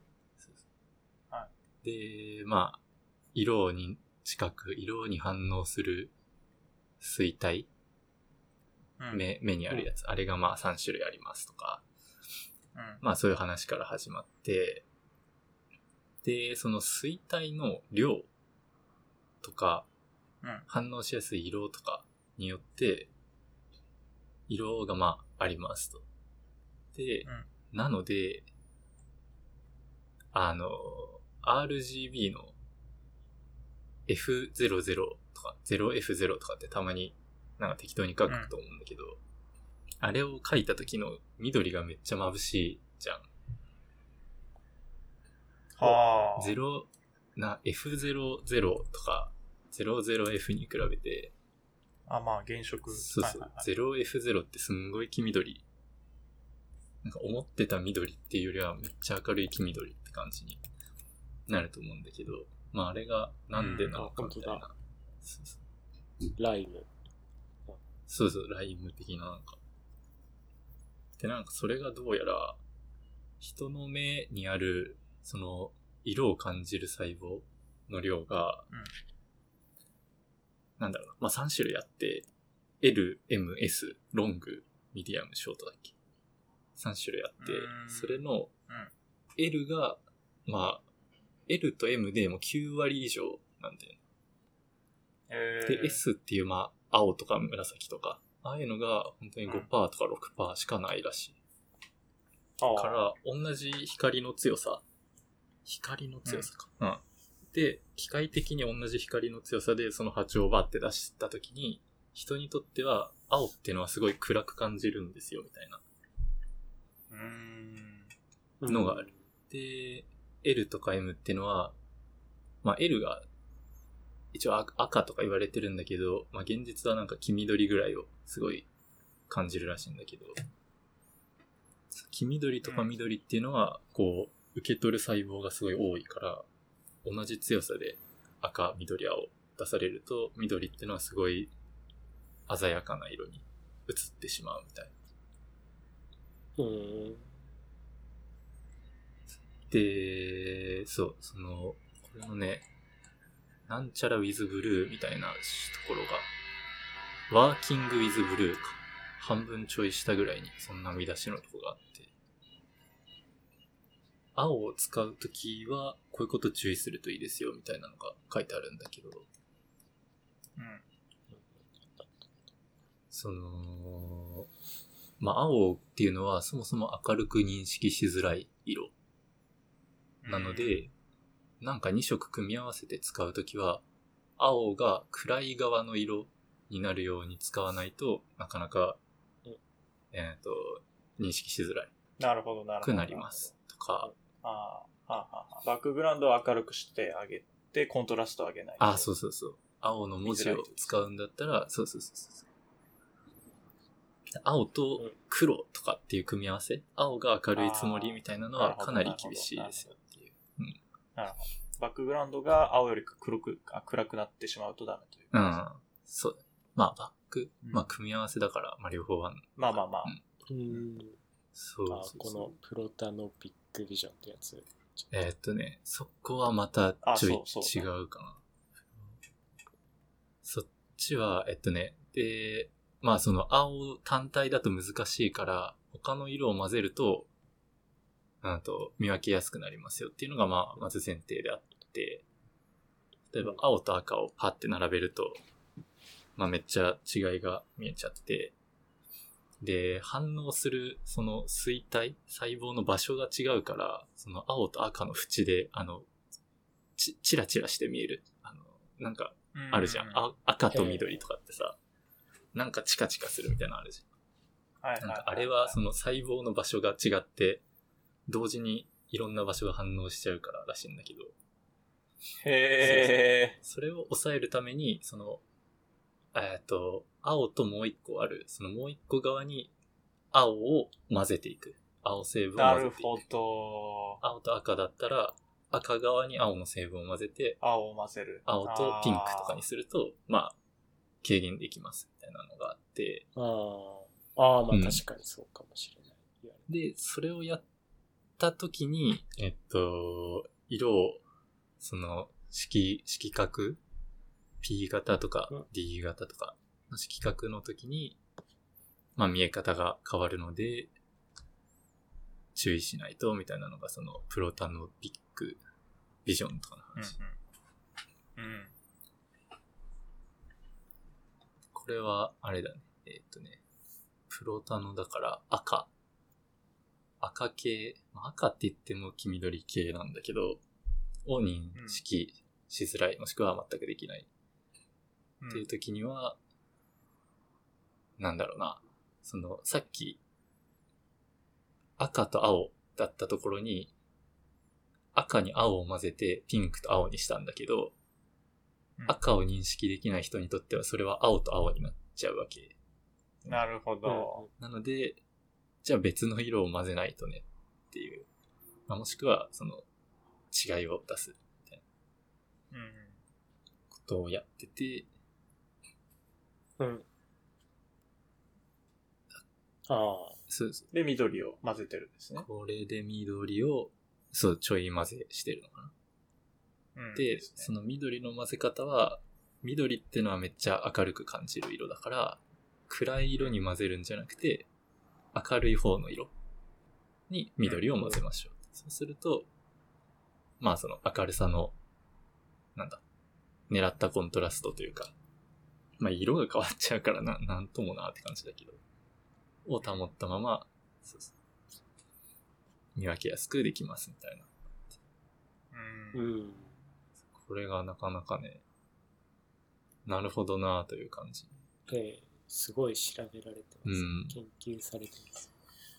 え、これ L、M、S っていうのが、えでしたっけ？えーがえーっと、衰体？おで、それぞれ、まあ、一応赤、赤、緑、青を、知覚する細胞って感じ。だから、あれですよね、そのに二次、二次でこう見たときに、赤が波長が長いんでしたっけ？赤が長い。うん。長いんですよね。で、赤外線の方がどんどん長くて、あの熱を持つよう。うんなやつで、で、それがこう赤、で、黄色、緑、青、紫ってなってくると、この紫外線とか、そうそうあの、マイクロ波動し、あの、X 線とかう。うんの、クソ波長短い強いやつになるっていう感じですね。で、赤がその長いから L で、えー真ん中の緑が M うん。M。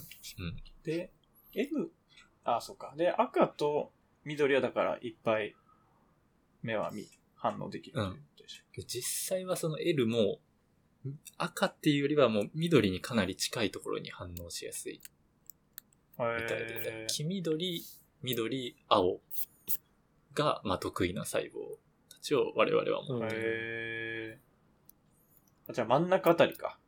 本当の、ああ、だからそ、そこもグラデーションあるんですね。うん。へえでなんか赤はね、が賢い。はいはいはい。へ変な、変ななんか認識の仕方をしてるらしいんだよね。ほうほうほうほなんか、M、緑と黄緑の反応しやすさの差分みたいな感じで認識してるとか書いてあった。まあちょっとわかんないんだけど。えあ、まあだからやっぱあれなんか。こう可視光のエリアの中でも、やっぱど真ん中がやっぱ一番認識できて、ああ、そういうことか。その両サイドがやっぱ見づらいという。赤の方も変に見るし、青の方も見づらい、見づらいというかその、神経の細胞がそもそも少ないとか。だからど真ん中の緑がやっぱ一番。強烈に見えてしまうということなんです。そうみたい。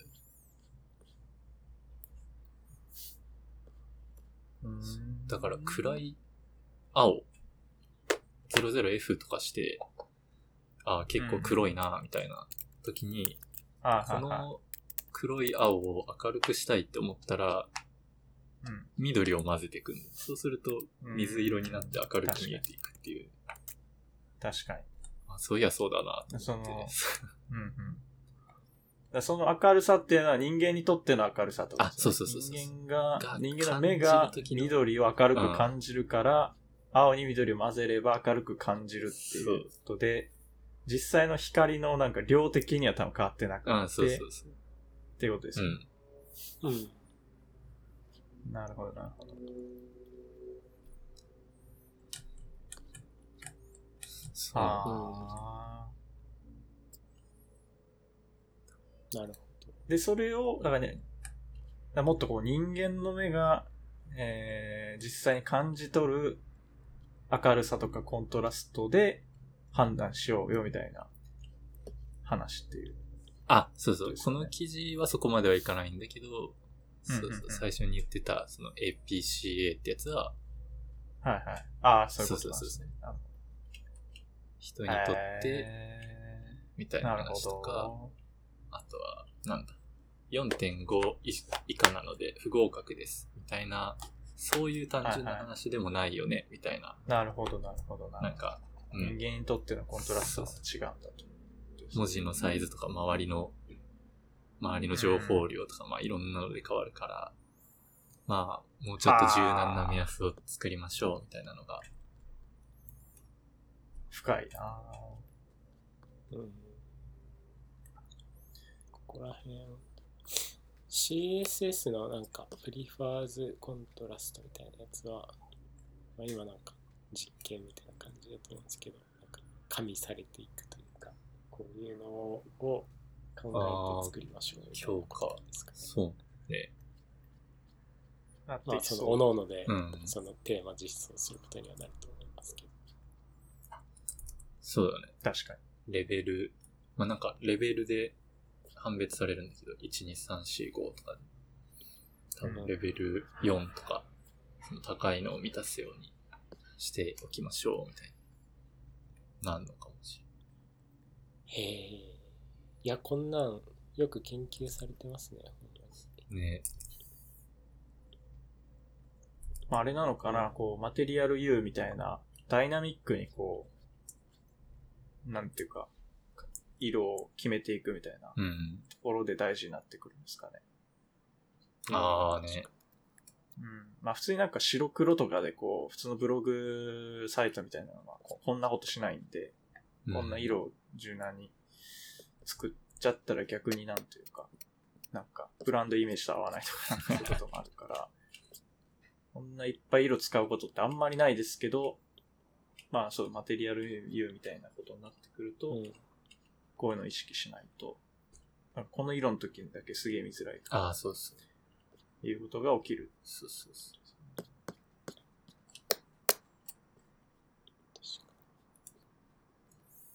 はあ、すごいな。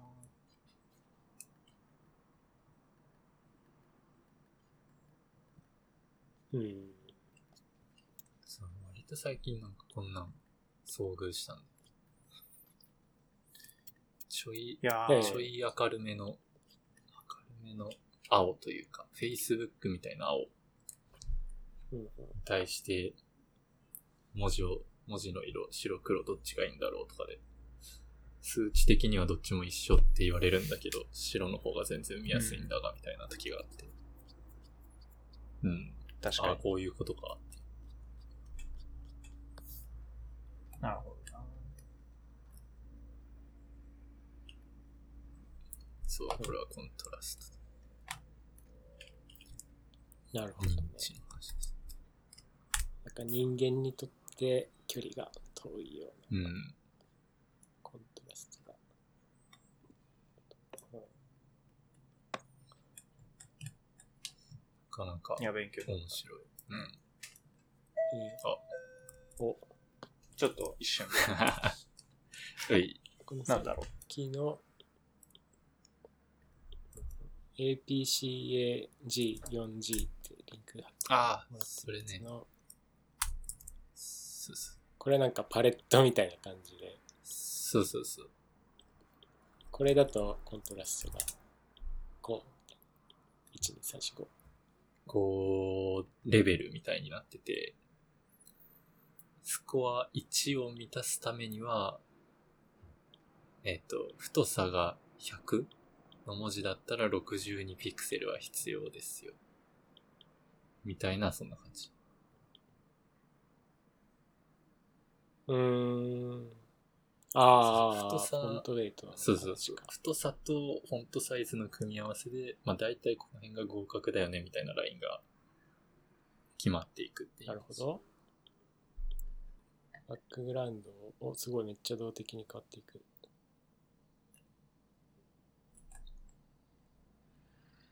これを青とかにすると Facebook 風の青を選ぶとああ確かに確か昔のコントラストチェック。昔？昔じゃないんだけど。有名なのこれなんだけど。にへえそのオレンジ白とかも、昔のコントラストのやつだと、なんだろうな。オレンジ白とオレンジ黒があんま変わんない数字になるんだけど、うんこっちの APCA だとオレンジ白とオレンジ黒は結構違う。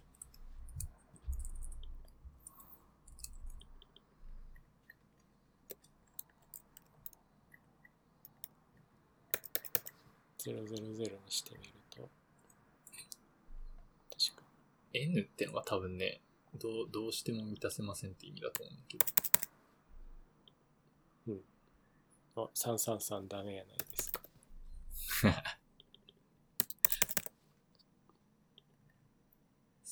333ってめっちゃ明るいよな、こう見ると。333ってなんでありがたがられてるかっていうとなんかマイルドな感じがするからなんですか、な、なんだろうね。昔のディスプレイの、なんか都合、都合っていうか、特性とかもありそうだけど、なんか、0、000だと逆に読みにくいみたいな。潰れてる感じがするっていう感じですか？なんか、あれかね、アンチエリアスとか、わかんないけど、ああなんかね、そう、000は読みにくいから、ちょっとグレーを混ぜましょうみたいな風潮があったんだよ。うん。なんでかはわかんない。あ000と333でもだいぶかなり違うよね。違いますもんね、普通になんか開発してて333と000あんまわかんないですけど、うんここでなんか見るとこう見ると違うよ。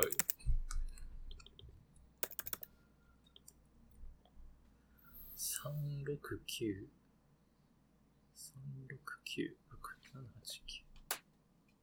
678 000プリファードが全部 N だ。ああ、だ、ちょうどあれか。369CF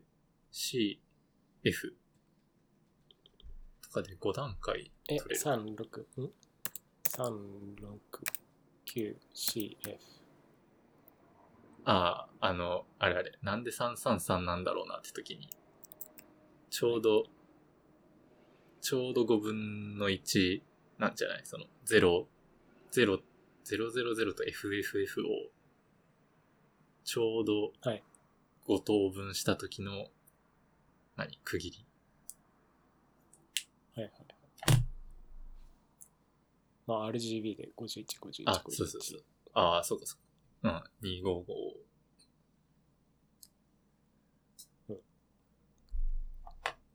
なんか、キリがいい。的な感じなっていう。ことですああ。いやー、ちょっとここら辺、なんか時間かかるな、理解するの。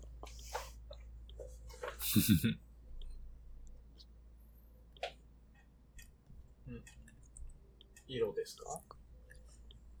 うん。だからフォントウェイトが400だとすると、この FFF 白だと、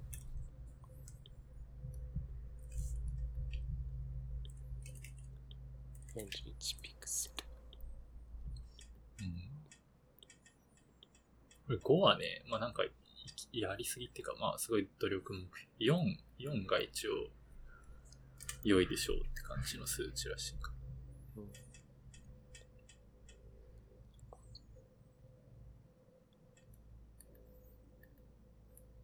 4と3とか全然違いわかんない。まあね。こう、なんかね、あと、文字、うん、あはあ、入れ替え？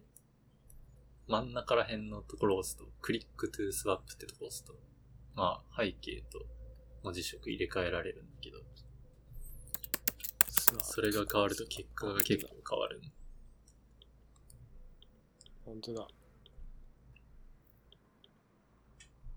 背景が白だとやっぱちょっと物寂しいから文字ができない。そう、なんか見にくくなるみたいだね。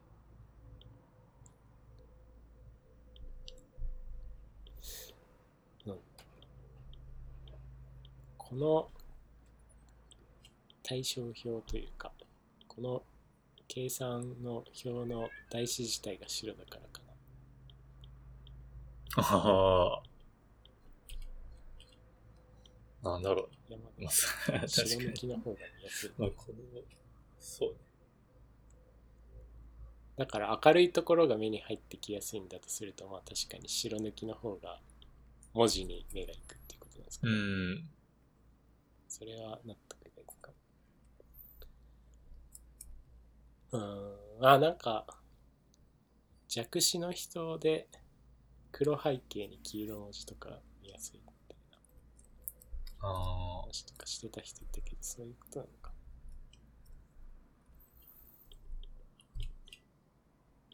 うんうんうん。えー、24ピクセルってどうなんですか？んいや、FFF のテキストカラーで、オレンジの最初のやつとかとノーマルだと24ぐらい必要。ですけど。じゃあ逆に FFF 背景の333前景だと16.5。あ、まあそう考えると16.5とかだったら、確かに。まあ標準かうん。それっていうかとか。なんか、そうそう。認識できるっていうよりは、読み、読みやすい。なんだ、流暢に読めるみたいな、なんかそういうあー基準の数字って入れてるみたいあーなるほど。ああ、000と FFF にしたら完全に16ピクセルになりますね。えー、合わせてんのかな、そういうあ、なりましたよ。の。うんと面白い。これは反転しても一緒ですね。ほぼ一緒だね。ほぼ、ほぼだね。あちょっと薄くなると薄くなると細くなると違います。あと、コントラストの数値が106と107.9。もうなんかちょびっと違う。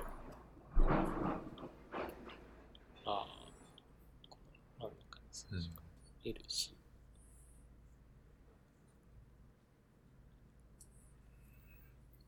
まあ、そんなんですわ。うん、面白い。うん。またじっくり読みました。またなんか AWS の障害が出てます。あ、そうなの。え何で？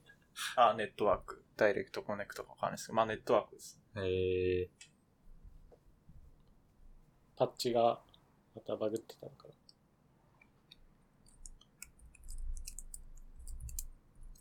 ー、AWS 障害上。ダイレクトコネクトなんかこの間のバグレポートみたいなの見たらよくそんなん見つけたなっていうか。うん。なんかそんな1年ぐらい前の OS 変更のやつが当たったってい や、ただ、あんなんよくそんな短期間で特定するわかりますよね。ただ、でも、ここ最近、2、3回ネットワーク障害があって、今日もあるんですけど、今日も10時ぐらいからまだ治ってないです、あ、そうなんだ。へえ。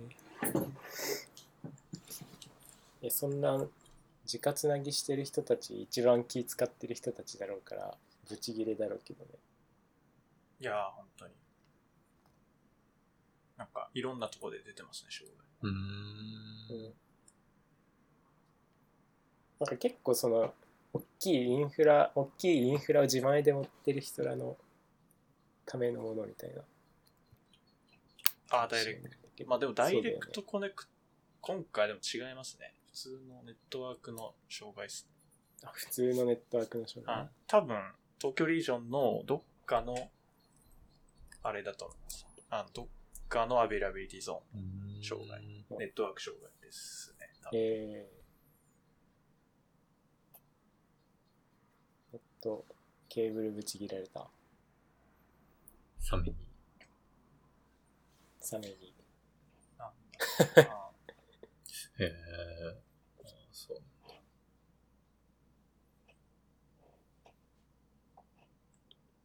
なんだっけ？練馬とか。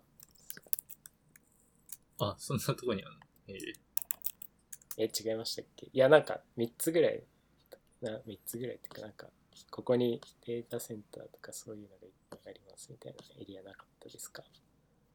わかんない。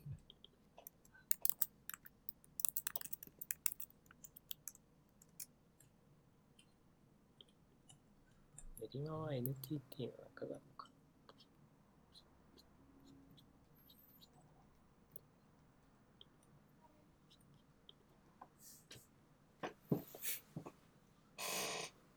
あ、AWS って検索したら、井口くんのツイートが出てきた。あ、そうそうそう。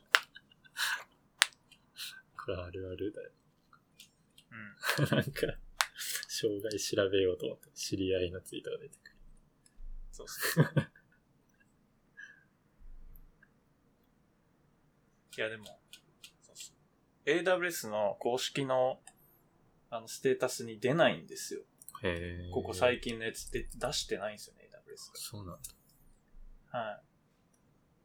多分なんか敷地みたいなのがあるんでしょうけど、そうそう、敷地以下なんでしょうね、多分。ん。うーん。なんか、び、微妙にエラーが出るみたいな感じです。なんかちょいちょいこんけああ、そういうことかネットワーク。切れるみたいな。え調子が悪いって感じなんだ。うん、そうなんですよ。だから、えーだ、そのツイ、ツイッターでもう調べるしかないです。やば。ツイッターでなん確か、つぶやいてる人いる。まあ、今つぶやいてる人結構いるんですけど、同じつぶやき。うーん。ネットワーク切れてるみたいな。そっあ切れてます。AWS もそう。うーん。シャアなしです。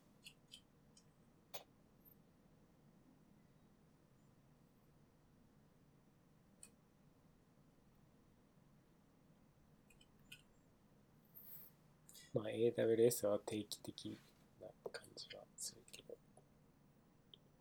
ああ。ここでも最近はなんか多いですね。へなんか最近ネットワーク寄りの不調が多いのか多いですね。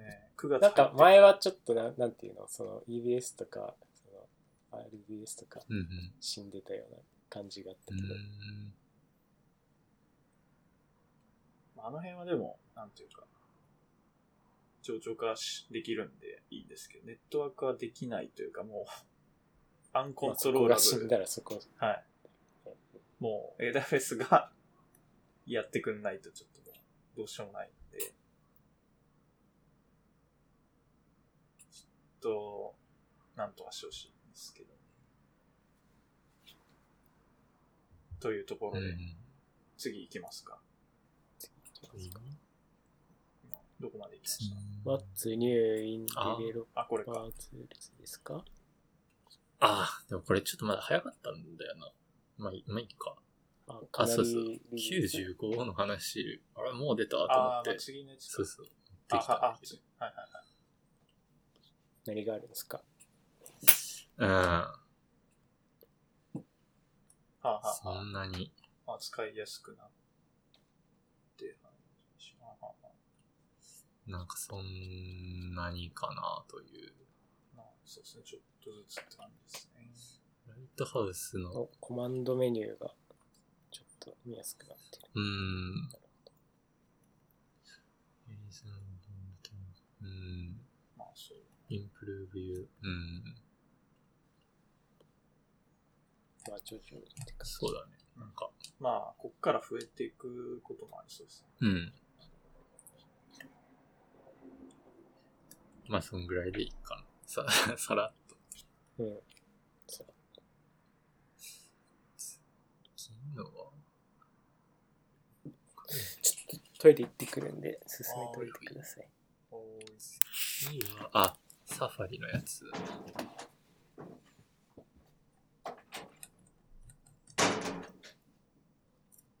サファリが結構変わったというやつ。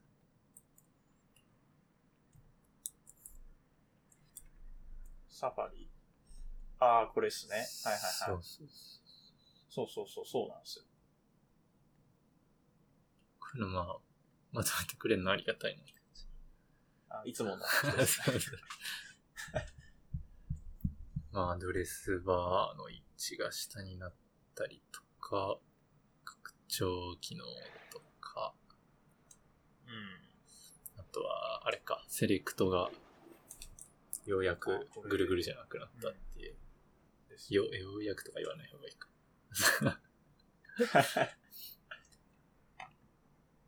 え、じゃあこれあれかな？日付とかもそうなん日付のやつどう変わったんだっけな？なんかあった気がする。あ誰かが上げてた気が。誰だっけな？えっとね。なんか戻ったんじゃなかったかな ?13 の、13と14。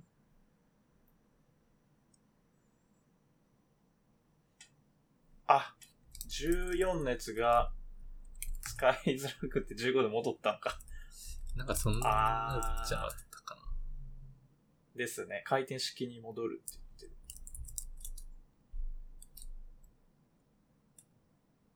大不評って言われてます。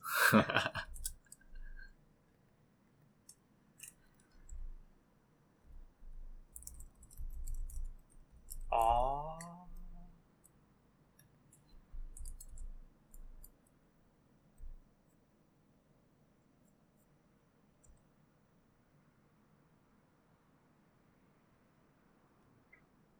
あ、これか。はい。ホイールピッカーとしちょっと古い記事だ。あーまあでも、あれか。ぐるぐるのやつですね。うん。転がすやつ。うんドラッグロール。うん。あとはフォームかい。やフォームがまあ、ーはいはいはい。見やすくなりました。えっと。まあ、インスペクターとかはいいか。ああ、あ、確かに。ヘッダーの色変えられるようになったんだね。あの、アンドロイドとかあ、でさあそうかそうかそうか。プリファーカラースキン、あ、ちゃう、えっと、テーマみたいな、なんか、ありましたね。はいはい。メメタタグで確かに。うん。それができた。選べなかった。そうですね。確かに確かに。あ、は、書いてます。テーマカラーってうんメタタグ。はい。Google Chrome はそうできたんですけど。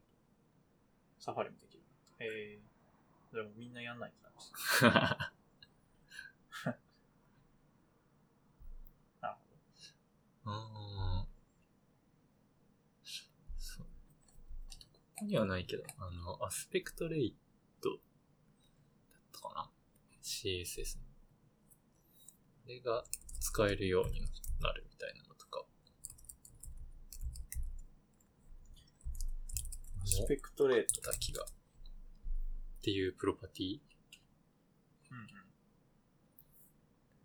確か、新しいサファリから使えるんじゃなかったか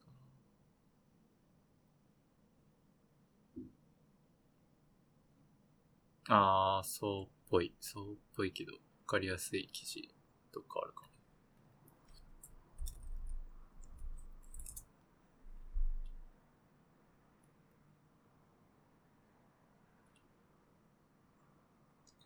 ああ。PC サファリのテーマからも変わるんだ。へえ。えー、あ、それは知らんかった。PC クロームは変わんないですけど。PC サファリは変わる。えー、PC クロームは自分で変えれますけど、セッティングから。選べる。おお、なんかいっぱいリンクが貼られている。Safari 15のやつです。あそうそう aspect ratio。何ですか？これは。それはあの、領域、サイズを書くときに、アス比が書けるようになるっていう。ディ、 div 16対9とか書いておくと、まあそのサイズになる。が、サファリで今まで使えなかったのが使えるようになったんですか？そうそうそうそこれは何ですか？画像とかにやるやう。画つですか？像だろうね。うんなんか画像ってなんか変な CSS の書き方ありましたよね。ある。ディブで書くんで、高さゼロにして、パディングトップ、パーセントで書いて、そうすると、アスヒっぽくなる。をやらなくてよくない。そうだね。まあ。うん。ああ、これか。この人が言ってるやつか。そうそうそうそう。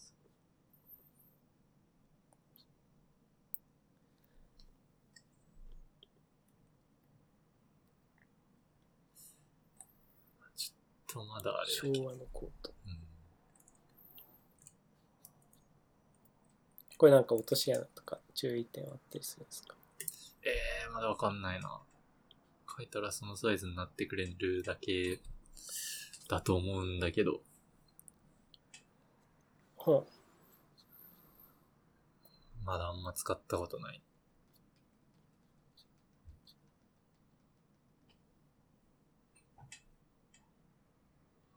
う。うん。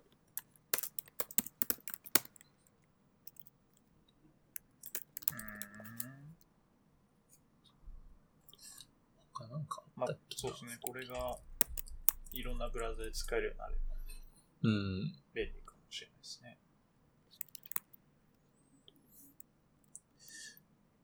か、なんかあったかななかったかな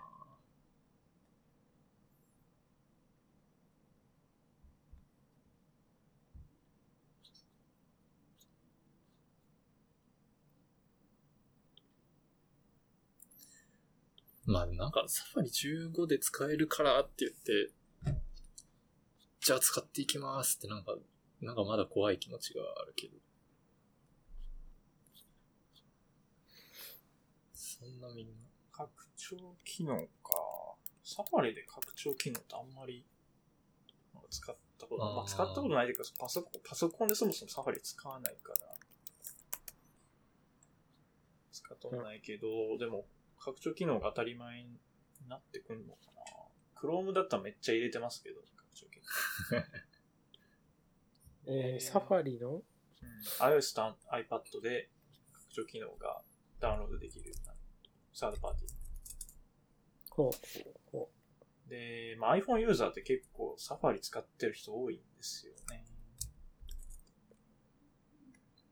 なんで結構う。ああ、これか。まあ確かに。マーケットができるのかなと。スマホで Chrome のプラグイン入れたいみたいな時あるけど、エクステンション。そういうのうん。一緒のことか。あ、アドブロッカーとか？あ、そうそうあとは、なんかパスワード保管ツール。まあ僕、トゥルーキーってやつ使ってますけど、なんかああいうのとか、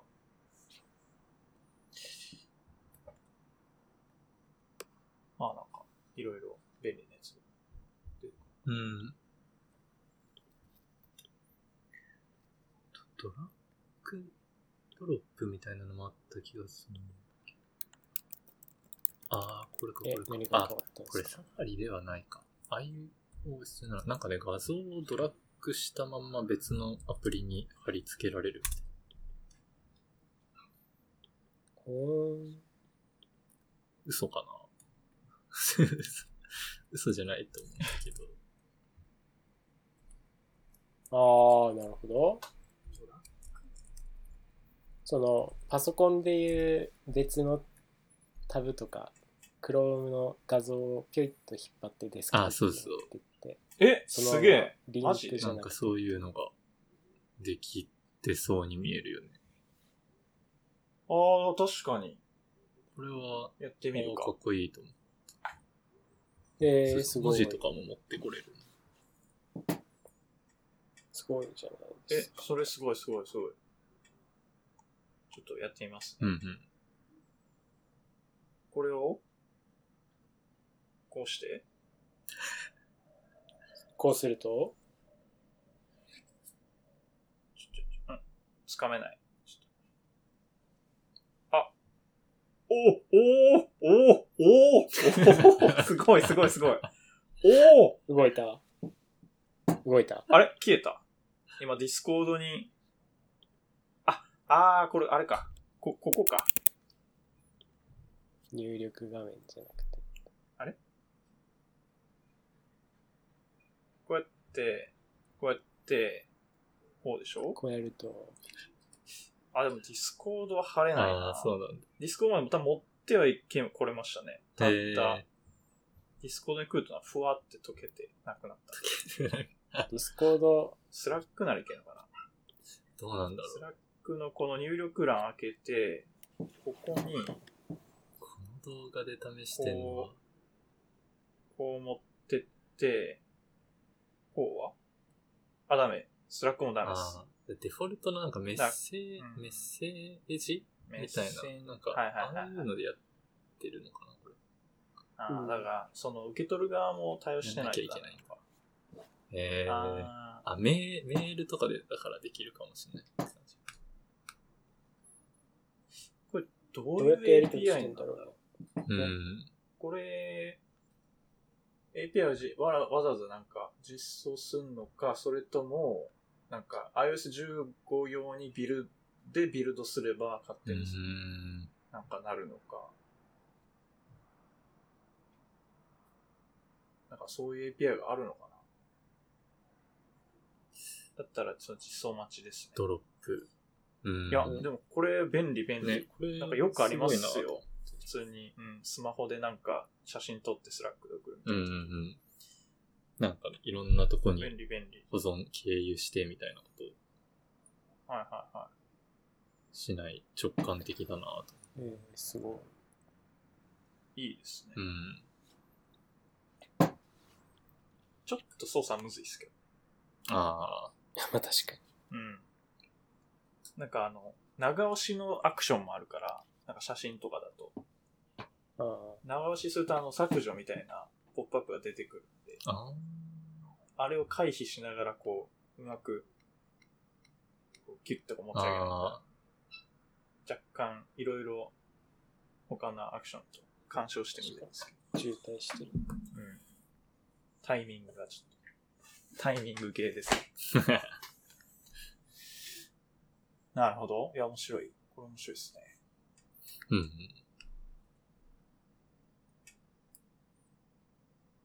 あ、あとあれか、この、WebM のやつか。WebM。はいはい。あの、WebP あるじゃないですか。うん。あれは画像ですけど、WebM はその動画版みたいな。へえ。そういうこへえ。これも Chrome が作ってるやつで、で、WebP って確か WebM の1フレームですね。だから中身一緒っす。うん。へえ。WebP をこう、つなぎ合わせて使う WebM みたいな感じです。で、それに VP8 と VP9 っていうなんかバージョンが2つあって、VP8 が古い、VP9 が新しいって感じでしたね。うん。だから Chrome とかはまあやってるんですけど、まあ、Safari は、まあ、やったという感じですかね。うん。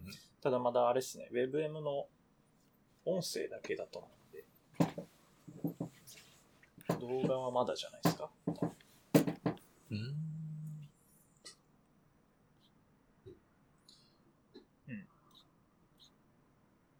またあれですね、ビデオのタグでこう、表示されるデフォルトのビデオプレイヤー。うんあれなんかもっと使いやすくならないんですかね？まあ僕、そうそう iPhone ユーザーなんで、あの、あれですけど。まあなんか YouTube とかのビデオプレイヤーってすげえ便利じゃないですか。なんかこう、右側をダブルタップしたらこう、早送りされたりとか。うん。でもあの、あサファリのデフォルトのあの、ビデオタグでこう表示されるビデオプレイヤーって、うんまあたまになんかあの、アップルの公式サイトとかい行って、あの、WWDC の動画とか見ようとすると、あの、もうそれで見るしかないんですよね。まあうん YouTube でも上がってるのかな、最近。わかんないですけど。その、アップルのサイトに貼られてるビデオタグうん。を見るんですけど、めっちゃ見づらいですね。うんあの、下のあの、インジケーターというかその、あの、バーを、シークバーをこう、動かしてしか早送りとかできないし。へえ。使いづらいですあ、そうなんだ。な、うん、とかなってほしいですけど。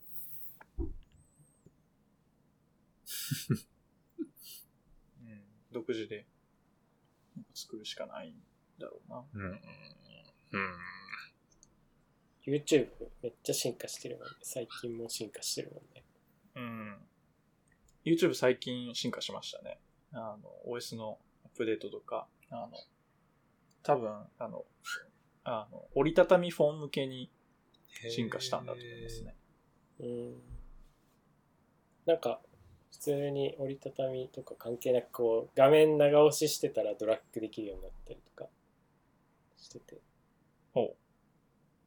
そうそう動画を見てるときに Android とかで動画を長押しして1秒ぐらい待ったら右左シークバーどこでも動かせるみたいあー、はいはいはいはいはい。再生、はいはい。早送りとかが、まあ、シークバー動かせるやつだな。シークバーの方をなんかうん。5タップしちゃうときがあったから結構それは助かった。はいとかは。そっか。折りたたみのスマホ用にもいろいろ頑張ってるのか。まあそういうの見るようだもんね。まあそうですね。ああ、なるほどね。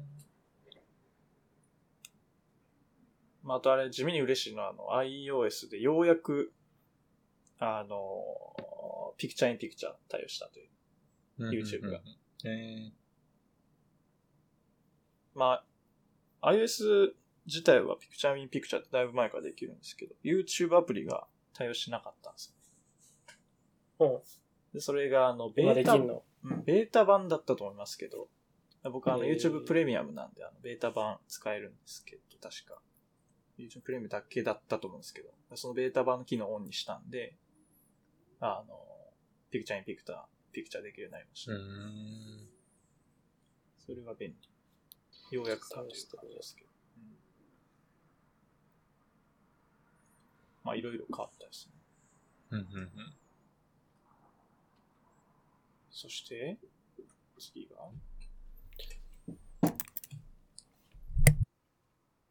この辺全部いったのか。この辺ツイートはいったのか。 React のやつか。あ、 event pooling。あ、これ、なんかね、そんな大した話じゃなくって、そうそう、最近その、テンプレート、デザインテンプレートみたいなやつで、 React 上書きしてるじゃない。うん、はいしてるんですけど、なんかあれをガシャガシャいじってると、なんか React のバージョンが若干古かったりとか、なんかうん他のところでなんか書き方が、あ、そう、みたいな、されてることが、うん。なんかたまに予期せぬバグに出くわすというか、自分が書いてるとなんかバグるんだけど、それで当たった、当たったというか、当たって知らなかったんだけど、なんか React の、まあ最近のバージョン17では廃止されたっていう話なんだけど、この event pooling っていうのが React 16までにはありましたっていううんうん話で、なんか、そうそう、この、例えばフォームのインプットイベントとかを、コールバック的なもので使おうとすると怒られる。えー、まあ17以降でも多分怒られた気がするんですけど、イントああ、へえ、そうなんだ。そうそう、このイベントはなんか、プーリングされてるというか、共有されてるみたいです。えー、しでも実際これはなんかあんまりパフォーマンスに貢献しなかったらしくやめましたみたいな感じでしたけど、うーん。へそうそう。いやなんかそうそうなんですよ。僕もなんかそのフォームのインプットをガチャガチャガチャってこう急いでやるとエラーになって、うんうん。へえ。これ何を言ってんだと思ったんですけど、これを使うのはやめろっていうエラーメッセージが出てきてて、ああそういうことかと。ーうん。なんかイベント間でシェアしてるみたいですね。なっていう、ええへえと思ったっていう話ですね。いいパーシストって、ああ、呼ばないといけなかった。あだからだからもう最近は気にしなくていいから、うんうんまあ、まあまあ昔の話みたいな感じかもしれないですけど、その、テンプレートが React 16使ってたんで、うん。 React 17に上げました。ああ、まあ、上げたんですね。あの上げたけど、え、まだ出てないっすキャンディデート、ん？もう出たの出てないあ、あ10出た17は、ああ、そういうこと、あ、これキャンディデートのやつだったんで。そうそういうことか。17はなんか2020の10月20日って書いてある。あれ、今って17。今18のあれか。そうだね。18が。18をやろうとしているのか。ああ、そう。17.0.2がなんか一応 stable の最新みたいな感じなのか。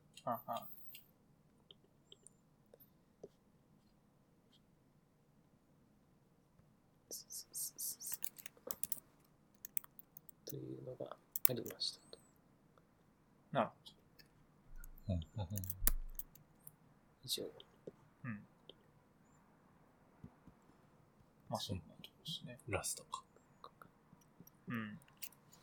これあれかあ。なんか、あー昨日か私なんかちょっと見かけたななんかグラフ QL で、えー、まあ、これはなんか、グラフ QL 作る人は、まあみんな意識してるとは思うんですけど、うんまあそこを意識してなかったサービスがあって、それの脆弱性が、を見つけちゃって、うん。報告して治ったっていう、その、まあ、経緯を説明している、えーまあ、エントリーで。すけど、まあなんかそうですね、あるサイトの中身をちょっと覗いてたら、グラフ QL 使ってて、で、なんかそのグラフ QL のエンドポイントに get user と get current user っていうのがあって、ゲットカレントユーザーはまあ自分なんですけど、じゃあゲットユーザーしたら他の人のやつ取れんじゃねみたいな感じでやったら取れちゃったというこうん。とですね。うん。うん。うん。なるほど。うん。まあ、なんというか、そうね。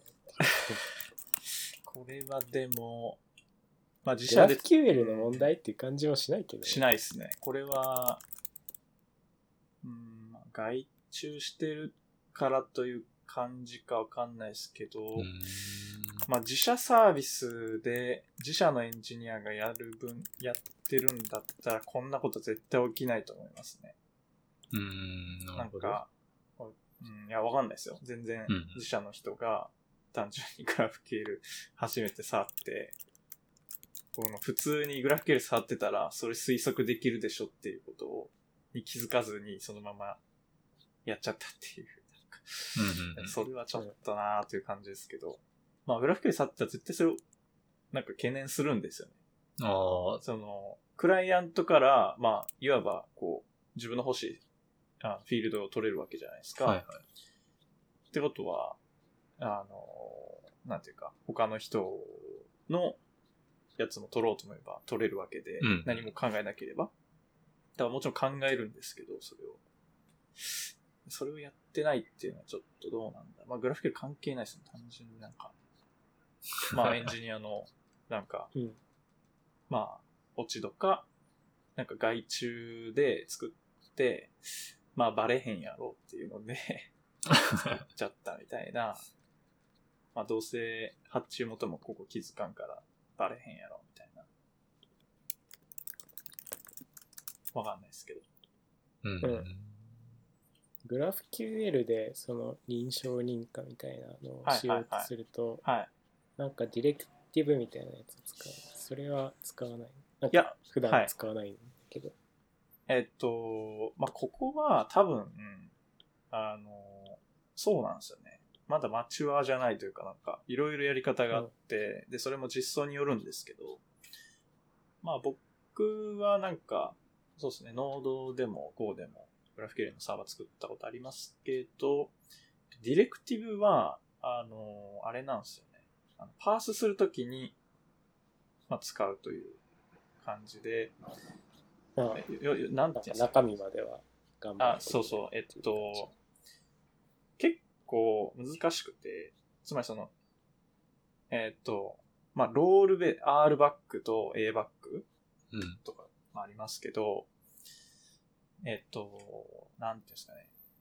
そのロールを持っている人なら見れるみたいな、うん。うんえー場合と、えそのロール持っててもその人は、えっと、なんだろうな。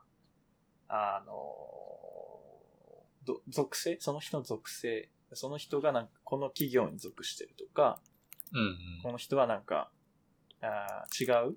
だからその、同じ自社同士のやつは見れるけど、なんか他社のやつは見れないとか、だからそういうことってなると、同じロールだけど、属してるカンパニー ID が違うとうん。か、でそこまで見なきゃいけないわけですよね。ってなると、データベースへの通信がいるわけですよ。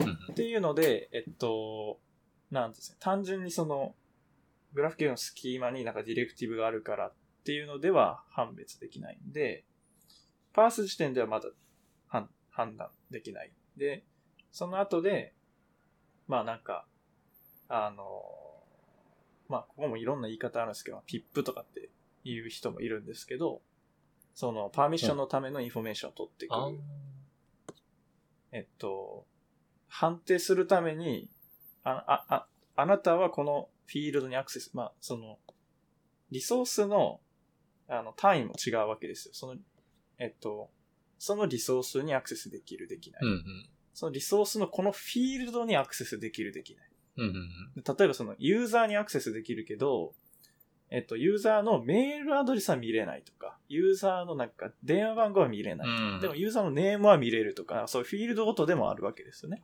うんうん。でそうなると、だその、まあ、そ、そこの指定はだからディレクティブ使えるわけですよね。ディレクティブでなんか、あの、えー、なんか、at your company とか、なんか、そういうので自分の会社のやつだけ見れるとか、うーん。あじゃあその宣言的にできる部分といかそうそうそうスキスキーマ的な部分というかは、そういうまあ一応できなくはないって感じですね。だそういうふうに書けるけど、結局は裏側ゴリゴリ実装しなきゃいけないということです。データベースにデータ取りに行って、あの、うんうん。判定して、問題ないかどうか確認とかいるんで、そう簡単じゃないということですね。あだから割と難しい。グラフ QL の、まあ別にそこはスキーマの宣言としてフロントに提供しなくていい部分なのか、まあそうですまあ、だとしたら別にディレクティブみたいなことね。うん。いらないそうですね。まあ、そうですね。まあでも、うーん。コードレベルで書こうとすると、コールドレベルでそのフィールドレベルのあの権限を書こうとすると結構手続き型になって、うん。じゃあこの、このえー定義のど、どのフィールドは誰がアクセスできてとかがパッと分かりづらくなるんですよね。コード読まないと分かんなくなるんで、まあ、ディレクト、 directive で定義しておいた方が、まあ一応ドキュメントとしては見やすいというのはありますけど、うん。そう、そこのこれ見るだけで実一応装、とはい仕様みたいな。そうですね。このフィールドは、この人はアクセスできて、これはできないとか、一応まあ schema driven にしておいた方がいいですが、まあでも裏側の実装はゴリゴリ書かなきゃいけないという感じで、まあ難しいんですよね。うん。みんな苦労してると思うんですけど、ここはグラフ QL でやるとき。うん。うん。なるほど。うん。まあなんか、そうですね。普通のレストでやろうと思ったら、まあ一応そのエンドポイントを変えてしまうっていう方法があるわけじゃないですか。そうね。うん。オスした、オスじゃないところした。そうそうそうあそうそう。ーなんか、はいはいあの、このページ用のエンドポイントとか、うんうん。あ例えばその一覧で必要な情報と詳細で必要な情報、フィールドが違うじゃないですか。一覧だとちょっとのフィールドだけでいいけど、詳細だと、詳細だとなんかすごいネストしてうん。取ってこなきゃいけないとか。でそうすると、なんかエンドポイント変えようとか、なんかそういう話になるわけですよ、レストだと。うん。その一覧のリストのやつと小っていう、その詳細のやつ。はい。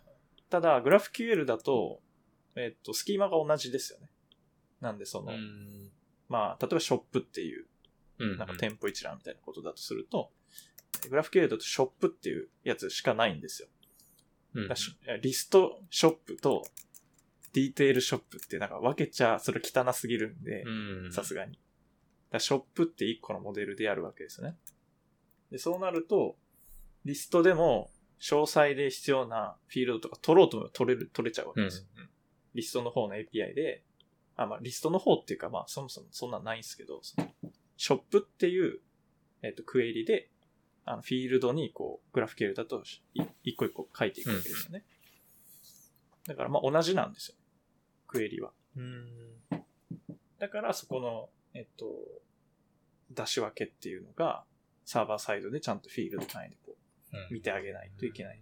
クライアントからあらゆる形で叩かれる可能性があるので、ちゃんとこう、出しちゃいけない情報は出さないということですね。うん。うん。まあでもこの辺結構調べてても、あんまりうん。で難しい。なんか、うん、で出てこないので、なんかこれの実装方法って、あんまドキュメントがないというか、うん。みんなどうしてんだろうなっていう気になりますけど、はグラフ QL、本当に昔、井口くんがやってるやつでちょっと書いたぐらいだから、い思い出せなんかこれってリゾルバーをめちゃめちゃガチガチに制限してるうんやつとそうじゃないやつみたいな積み分けはできないのか。仕組み的にあ、リゾルバーを分けるとですよね。うん。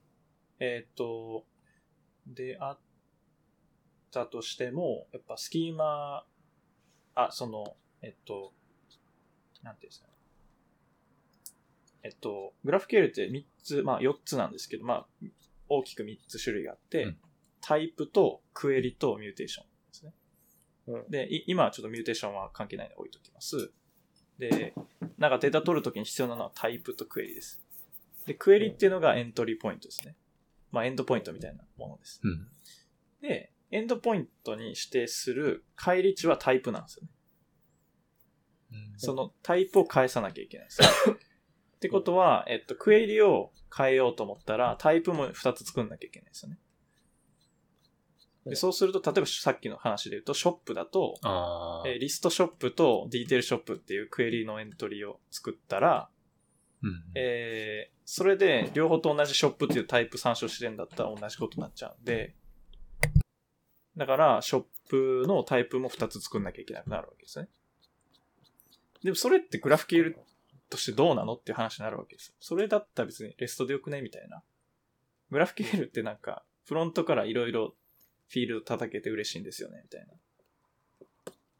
ってことになるんで、だったらまあショップってことになるわけですよね。なんでフィールドはまあ自由にあ、田村さんちょっとリセだから、ある程度フロントの自由度を持たした上で、でもなんか、セキュリティも担保するということになるわけですよね。なんかそれを考えると、うん。オーバーヘッド少なくやるためには、このフィールドにクエリが来たときにチェックして、そのそこでチェックした情報を他のチェック必要なフィールドあったら使い回してみたいなことが必要なわけ。そうですね。えっと、僕その辺一回ブログ書いたことあるんで、詳しくはそれを 参照してくださいって。あの、Go で実装した時の話ですね。うん。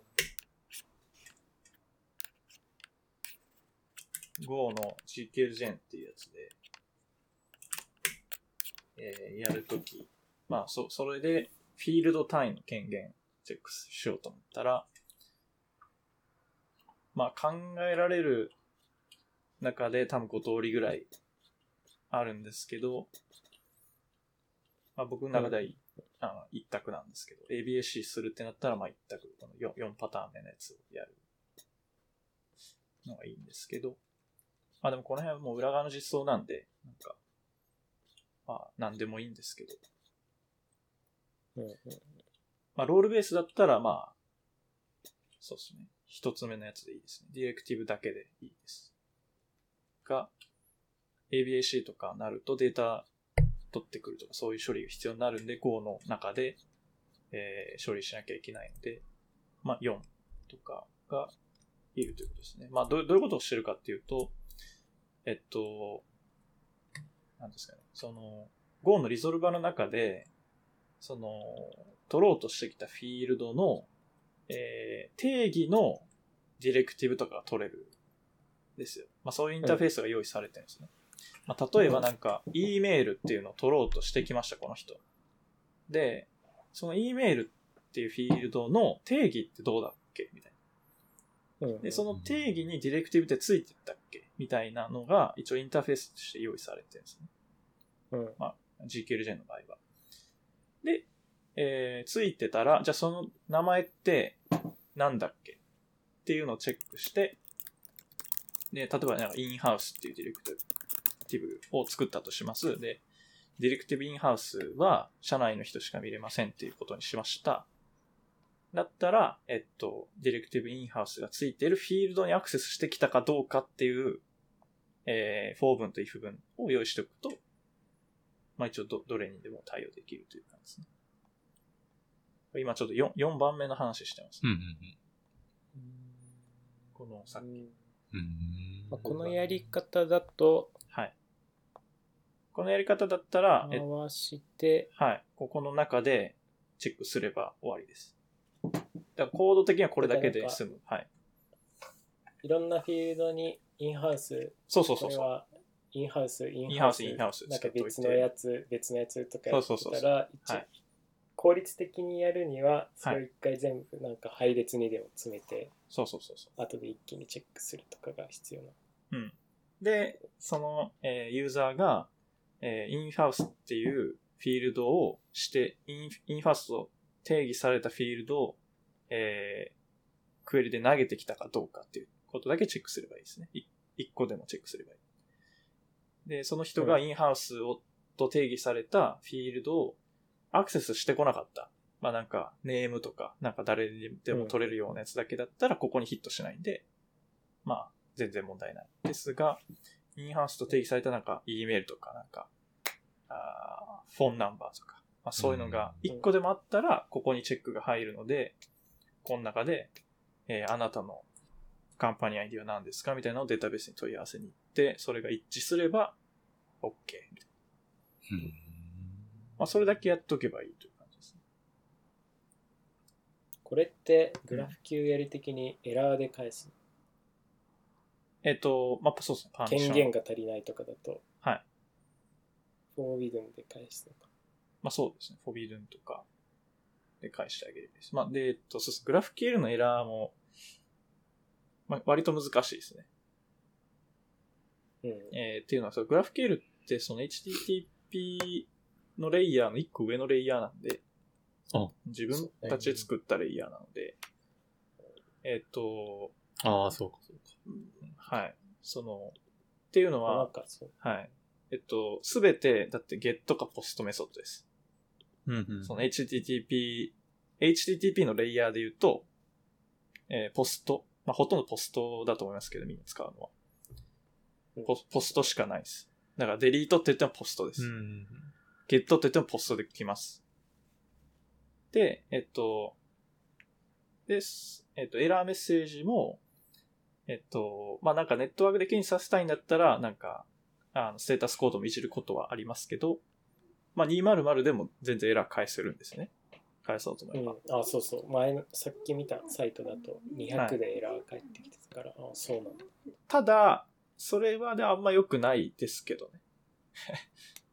えっと、一応そこはなんかフロンサーバーのトに任すのかなっていう。あ、まあそうですね。ただ、えっと、なんていうんですかね。これ、あの、監視的な意味ですけど、200だと、その、監視が聞きづらいですよね。アプリケーションレベルのチェックしなきゃいけないんで。つまりなんか50、まあうんはいはい。そのなんか、ロガーみたいなそうそうそうそうそうそこで頑張るのかみたいな。そうそう。だから、あの、ALB とか、なんかデータドックとか、クラウドウォッチとかで、なんか500が、なんか、10件以上出たら、なんか、アラート流すとか、そういう設定がしたいんであれば、ちゃんとステータスコードもいじってあげないと、えっと、検知できないです。検知しようがないですね。その、うんアプリケーションレベル。そう、アプリケーションレベル、レベルなんで、その中身まで見なきゃいけないこと、ことになるんで、でもそれってクラウドウォッチとか対応してないんで、さすがに。うんえーできないです。まあ、やろうと思えばなんかログは入って、そのログに当てるとか、まあ、すればできるんでしょうけど。まあでも、できないんで、えっと、500系はさすがにステータスコード500とかにしといた方がいいと思います。うんうんただ、まあそうですね。なんか、うーん、まあアプリケーションレベルのエラーだったら、なんかあの、エクステンションとかで、なんかエラーの数を、こう、JSON でこうポンと返して、なんかフロントでそれを表、あの、返してあげる、アラートとか出してあげるみたいな。まあそこはもう独自定義になるかなっていう感じですけど。うん。まあ、そこはだから、うん作るときに決める感じですね。どこまではステータスコードとかいじるけど、うんまあそれ以上のそのまあ、アプリケーションエはいラーか、でやるか。そうそうそうそう。システムインフラエラーかみたいな。ですです。ちゃんと HTTP レイヤーで担保するか。そこは、うんうんこのサイトは何のエラーだったかな。なんかカジュアルにエラーっていうオブジェクトになんかいろいろ詰まってはいはいはいはい200で返ってきたから、おそうそうなのと思って。はいはいはいはい。まあ、うん。検知したいやつはステータスコードいじっておいた方が、まあ楽です。単純に。うんまあでもそうですね。グラフ QL だとそこはあんまり意識しないというか、まあ、どうでもいいんですよね。何でもいいんで、うんうんまあ、何でもいいという感じ。うん、検知したければいじればいいと。うんうんなんか難しいんですよね。結構。サーバーの人は。うんグラフ QL のサーバーは結構難しい。でフロントはすごい楽ですね。うんうんなんかいろいろ取れるんで。うん。まあ確かに、これで言ったら。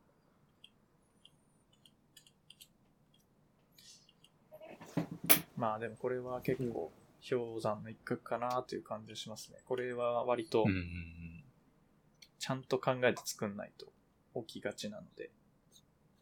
そう、なんか、難しそうだよ。うん。いや、そうそう。なんか印象としては、なんか、それ、グラフ QL だとオーバーヘッドにならないみたいな、パッと見のね、第一印象はあったけど、まあ大丈夫そうかなっていう。ま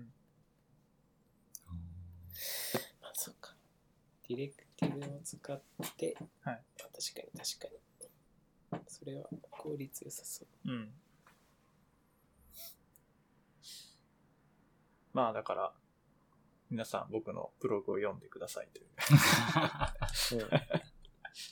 ちゃんとフィールドレベルでちゃんとやるんですよっていう。う ん。うん。グラフ QL の。えまあ、そうそう。ー、まあ、みんなやってると思いますけど。うん。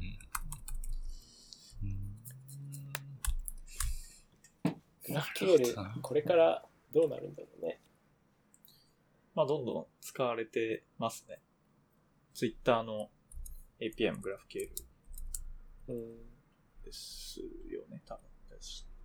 うん。だったと思います。グラフ QL をなんか、レストにマップしてんだっけな？なんかそんなんだったよえー内部的には確か。うん。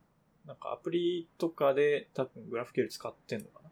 でそれをなんか API で外向けに出すときに、グラフ QL をなんか普通のレストにマップし直して使ってるとかなだったような気がする。もう今はグラフ QL あんのかなちょっとわかんないですけど。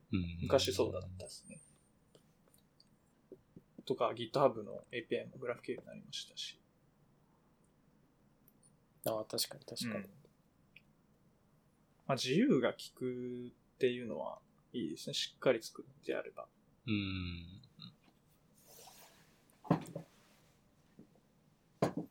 まあね。そう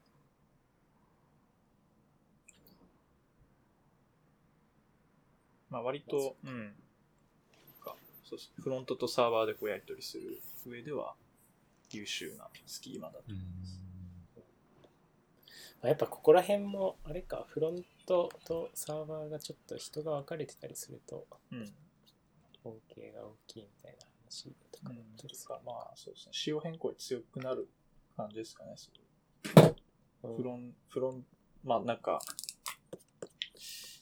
まあこのページになんかもうちょっと情報出したいとか、なんかそういう施策があったときに、あ、その、この API じゃこのフィールド返してないからちょっとこれも入れてみたいなことがいらなくなる。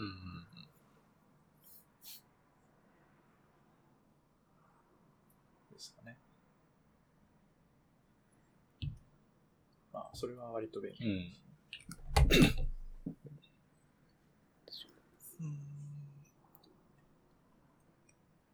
そんなところですか？今日は。そんなところですかね。結構もう1時か。うん、もりもり。そうだね。なんか、さ後から参戦したけど、がっつりやったわ。3時間ぐらい最長じゃないか、下手して。最長レベルですね。ちょっと、あの、海底ケーブルの話が余談すぎる。あれだけで1時間ぐらい喋ったけど。まあいいや。うん。最近そういうレイヤーに興味が向いてるからうん。盛り上がってる。そうです。まあ、単純になんか暇だったっていうのはありますけど。連休がね。休、おはい、連休で。久々に。来月あたりには、なんか動画、音声、なんかいろいろサービスができてるかもしれない。ねまあ、来月からまた普通に仕事があ んまり、あんまりです。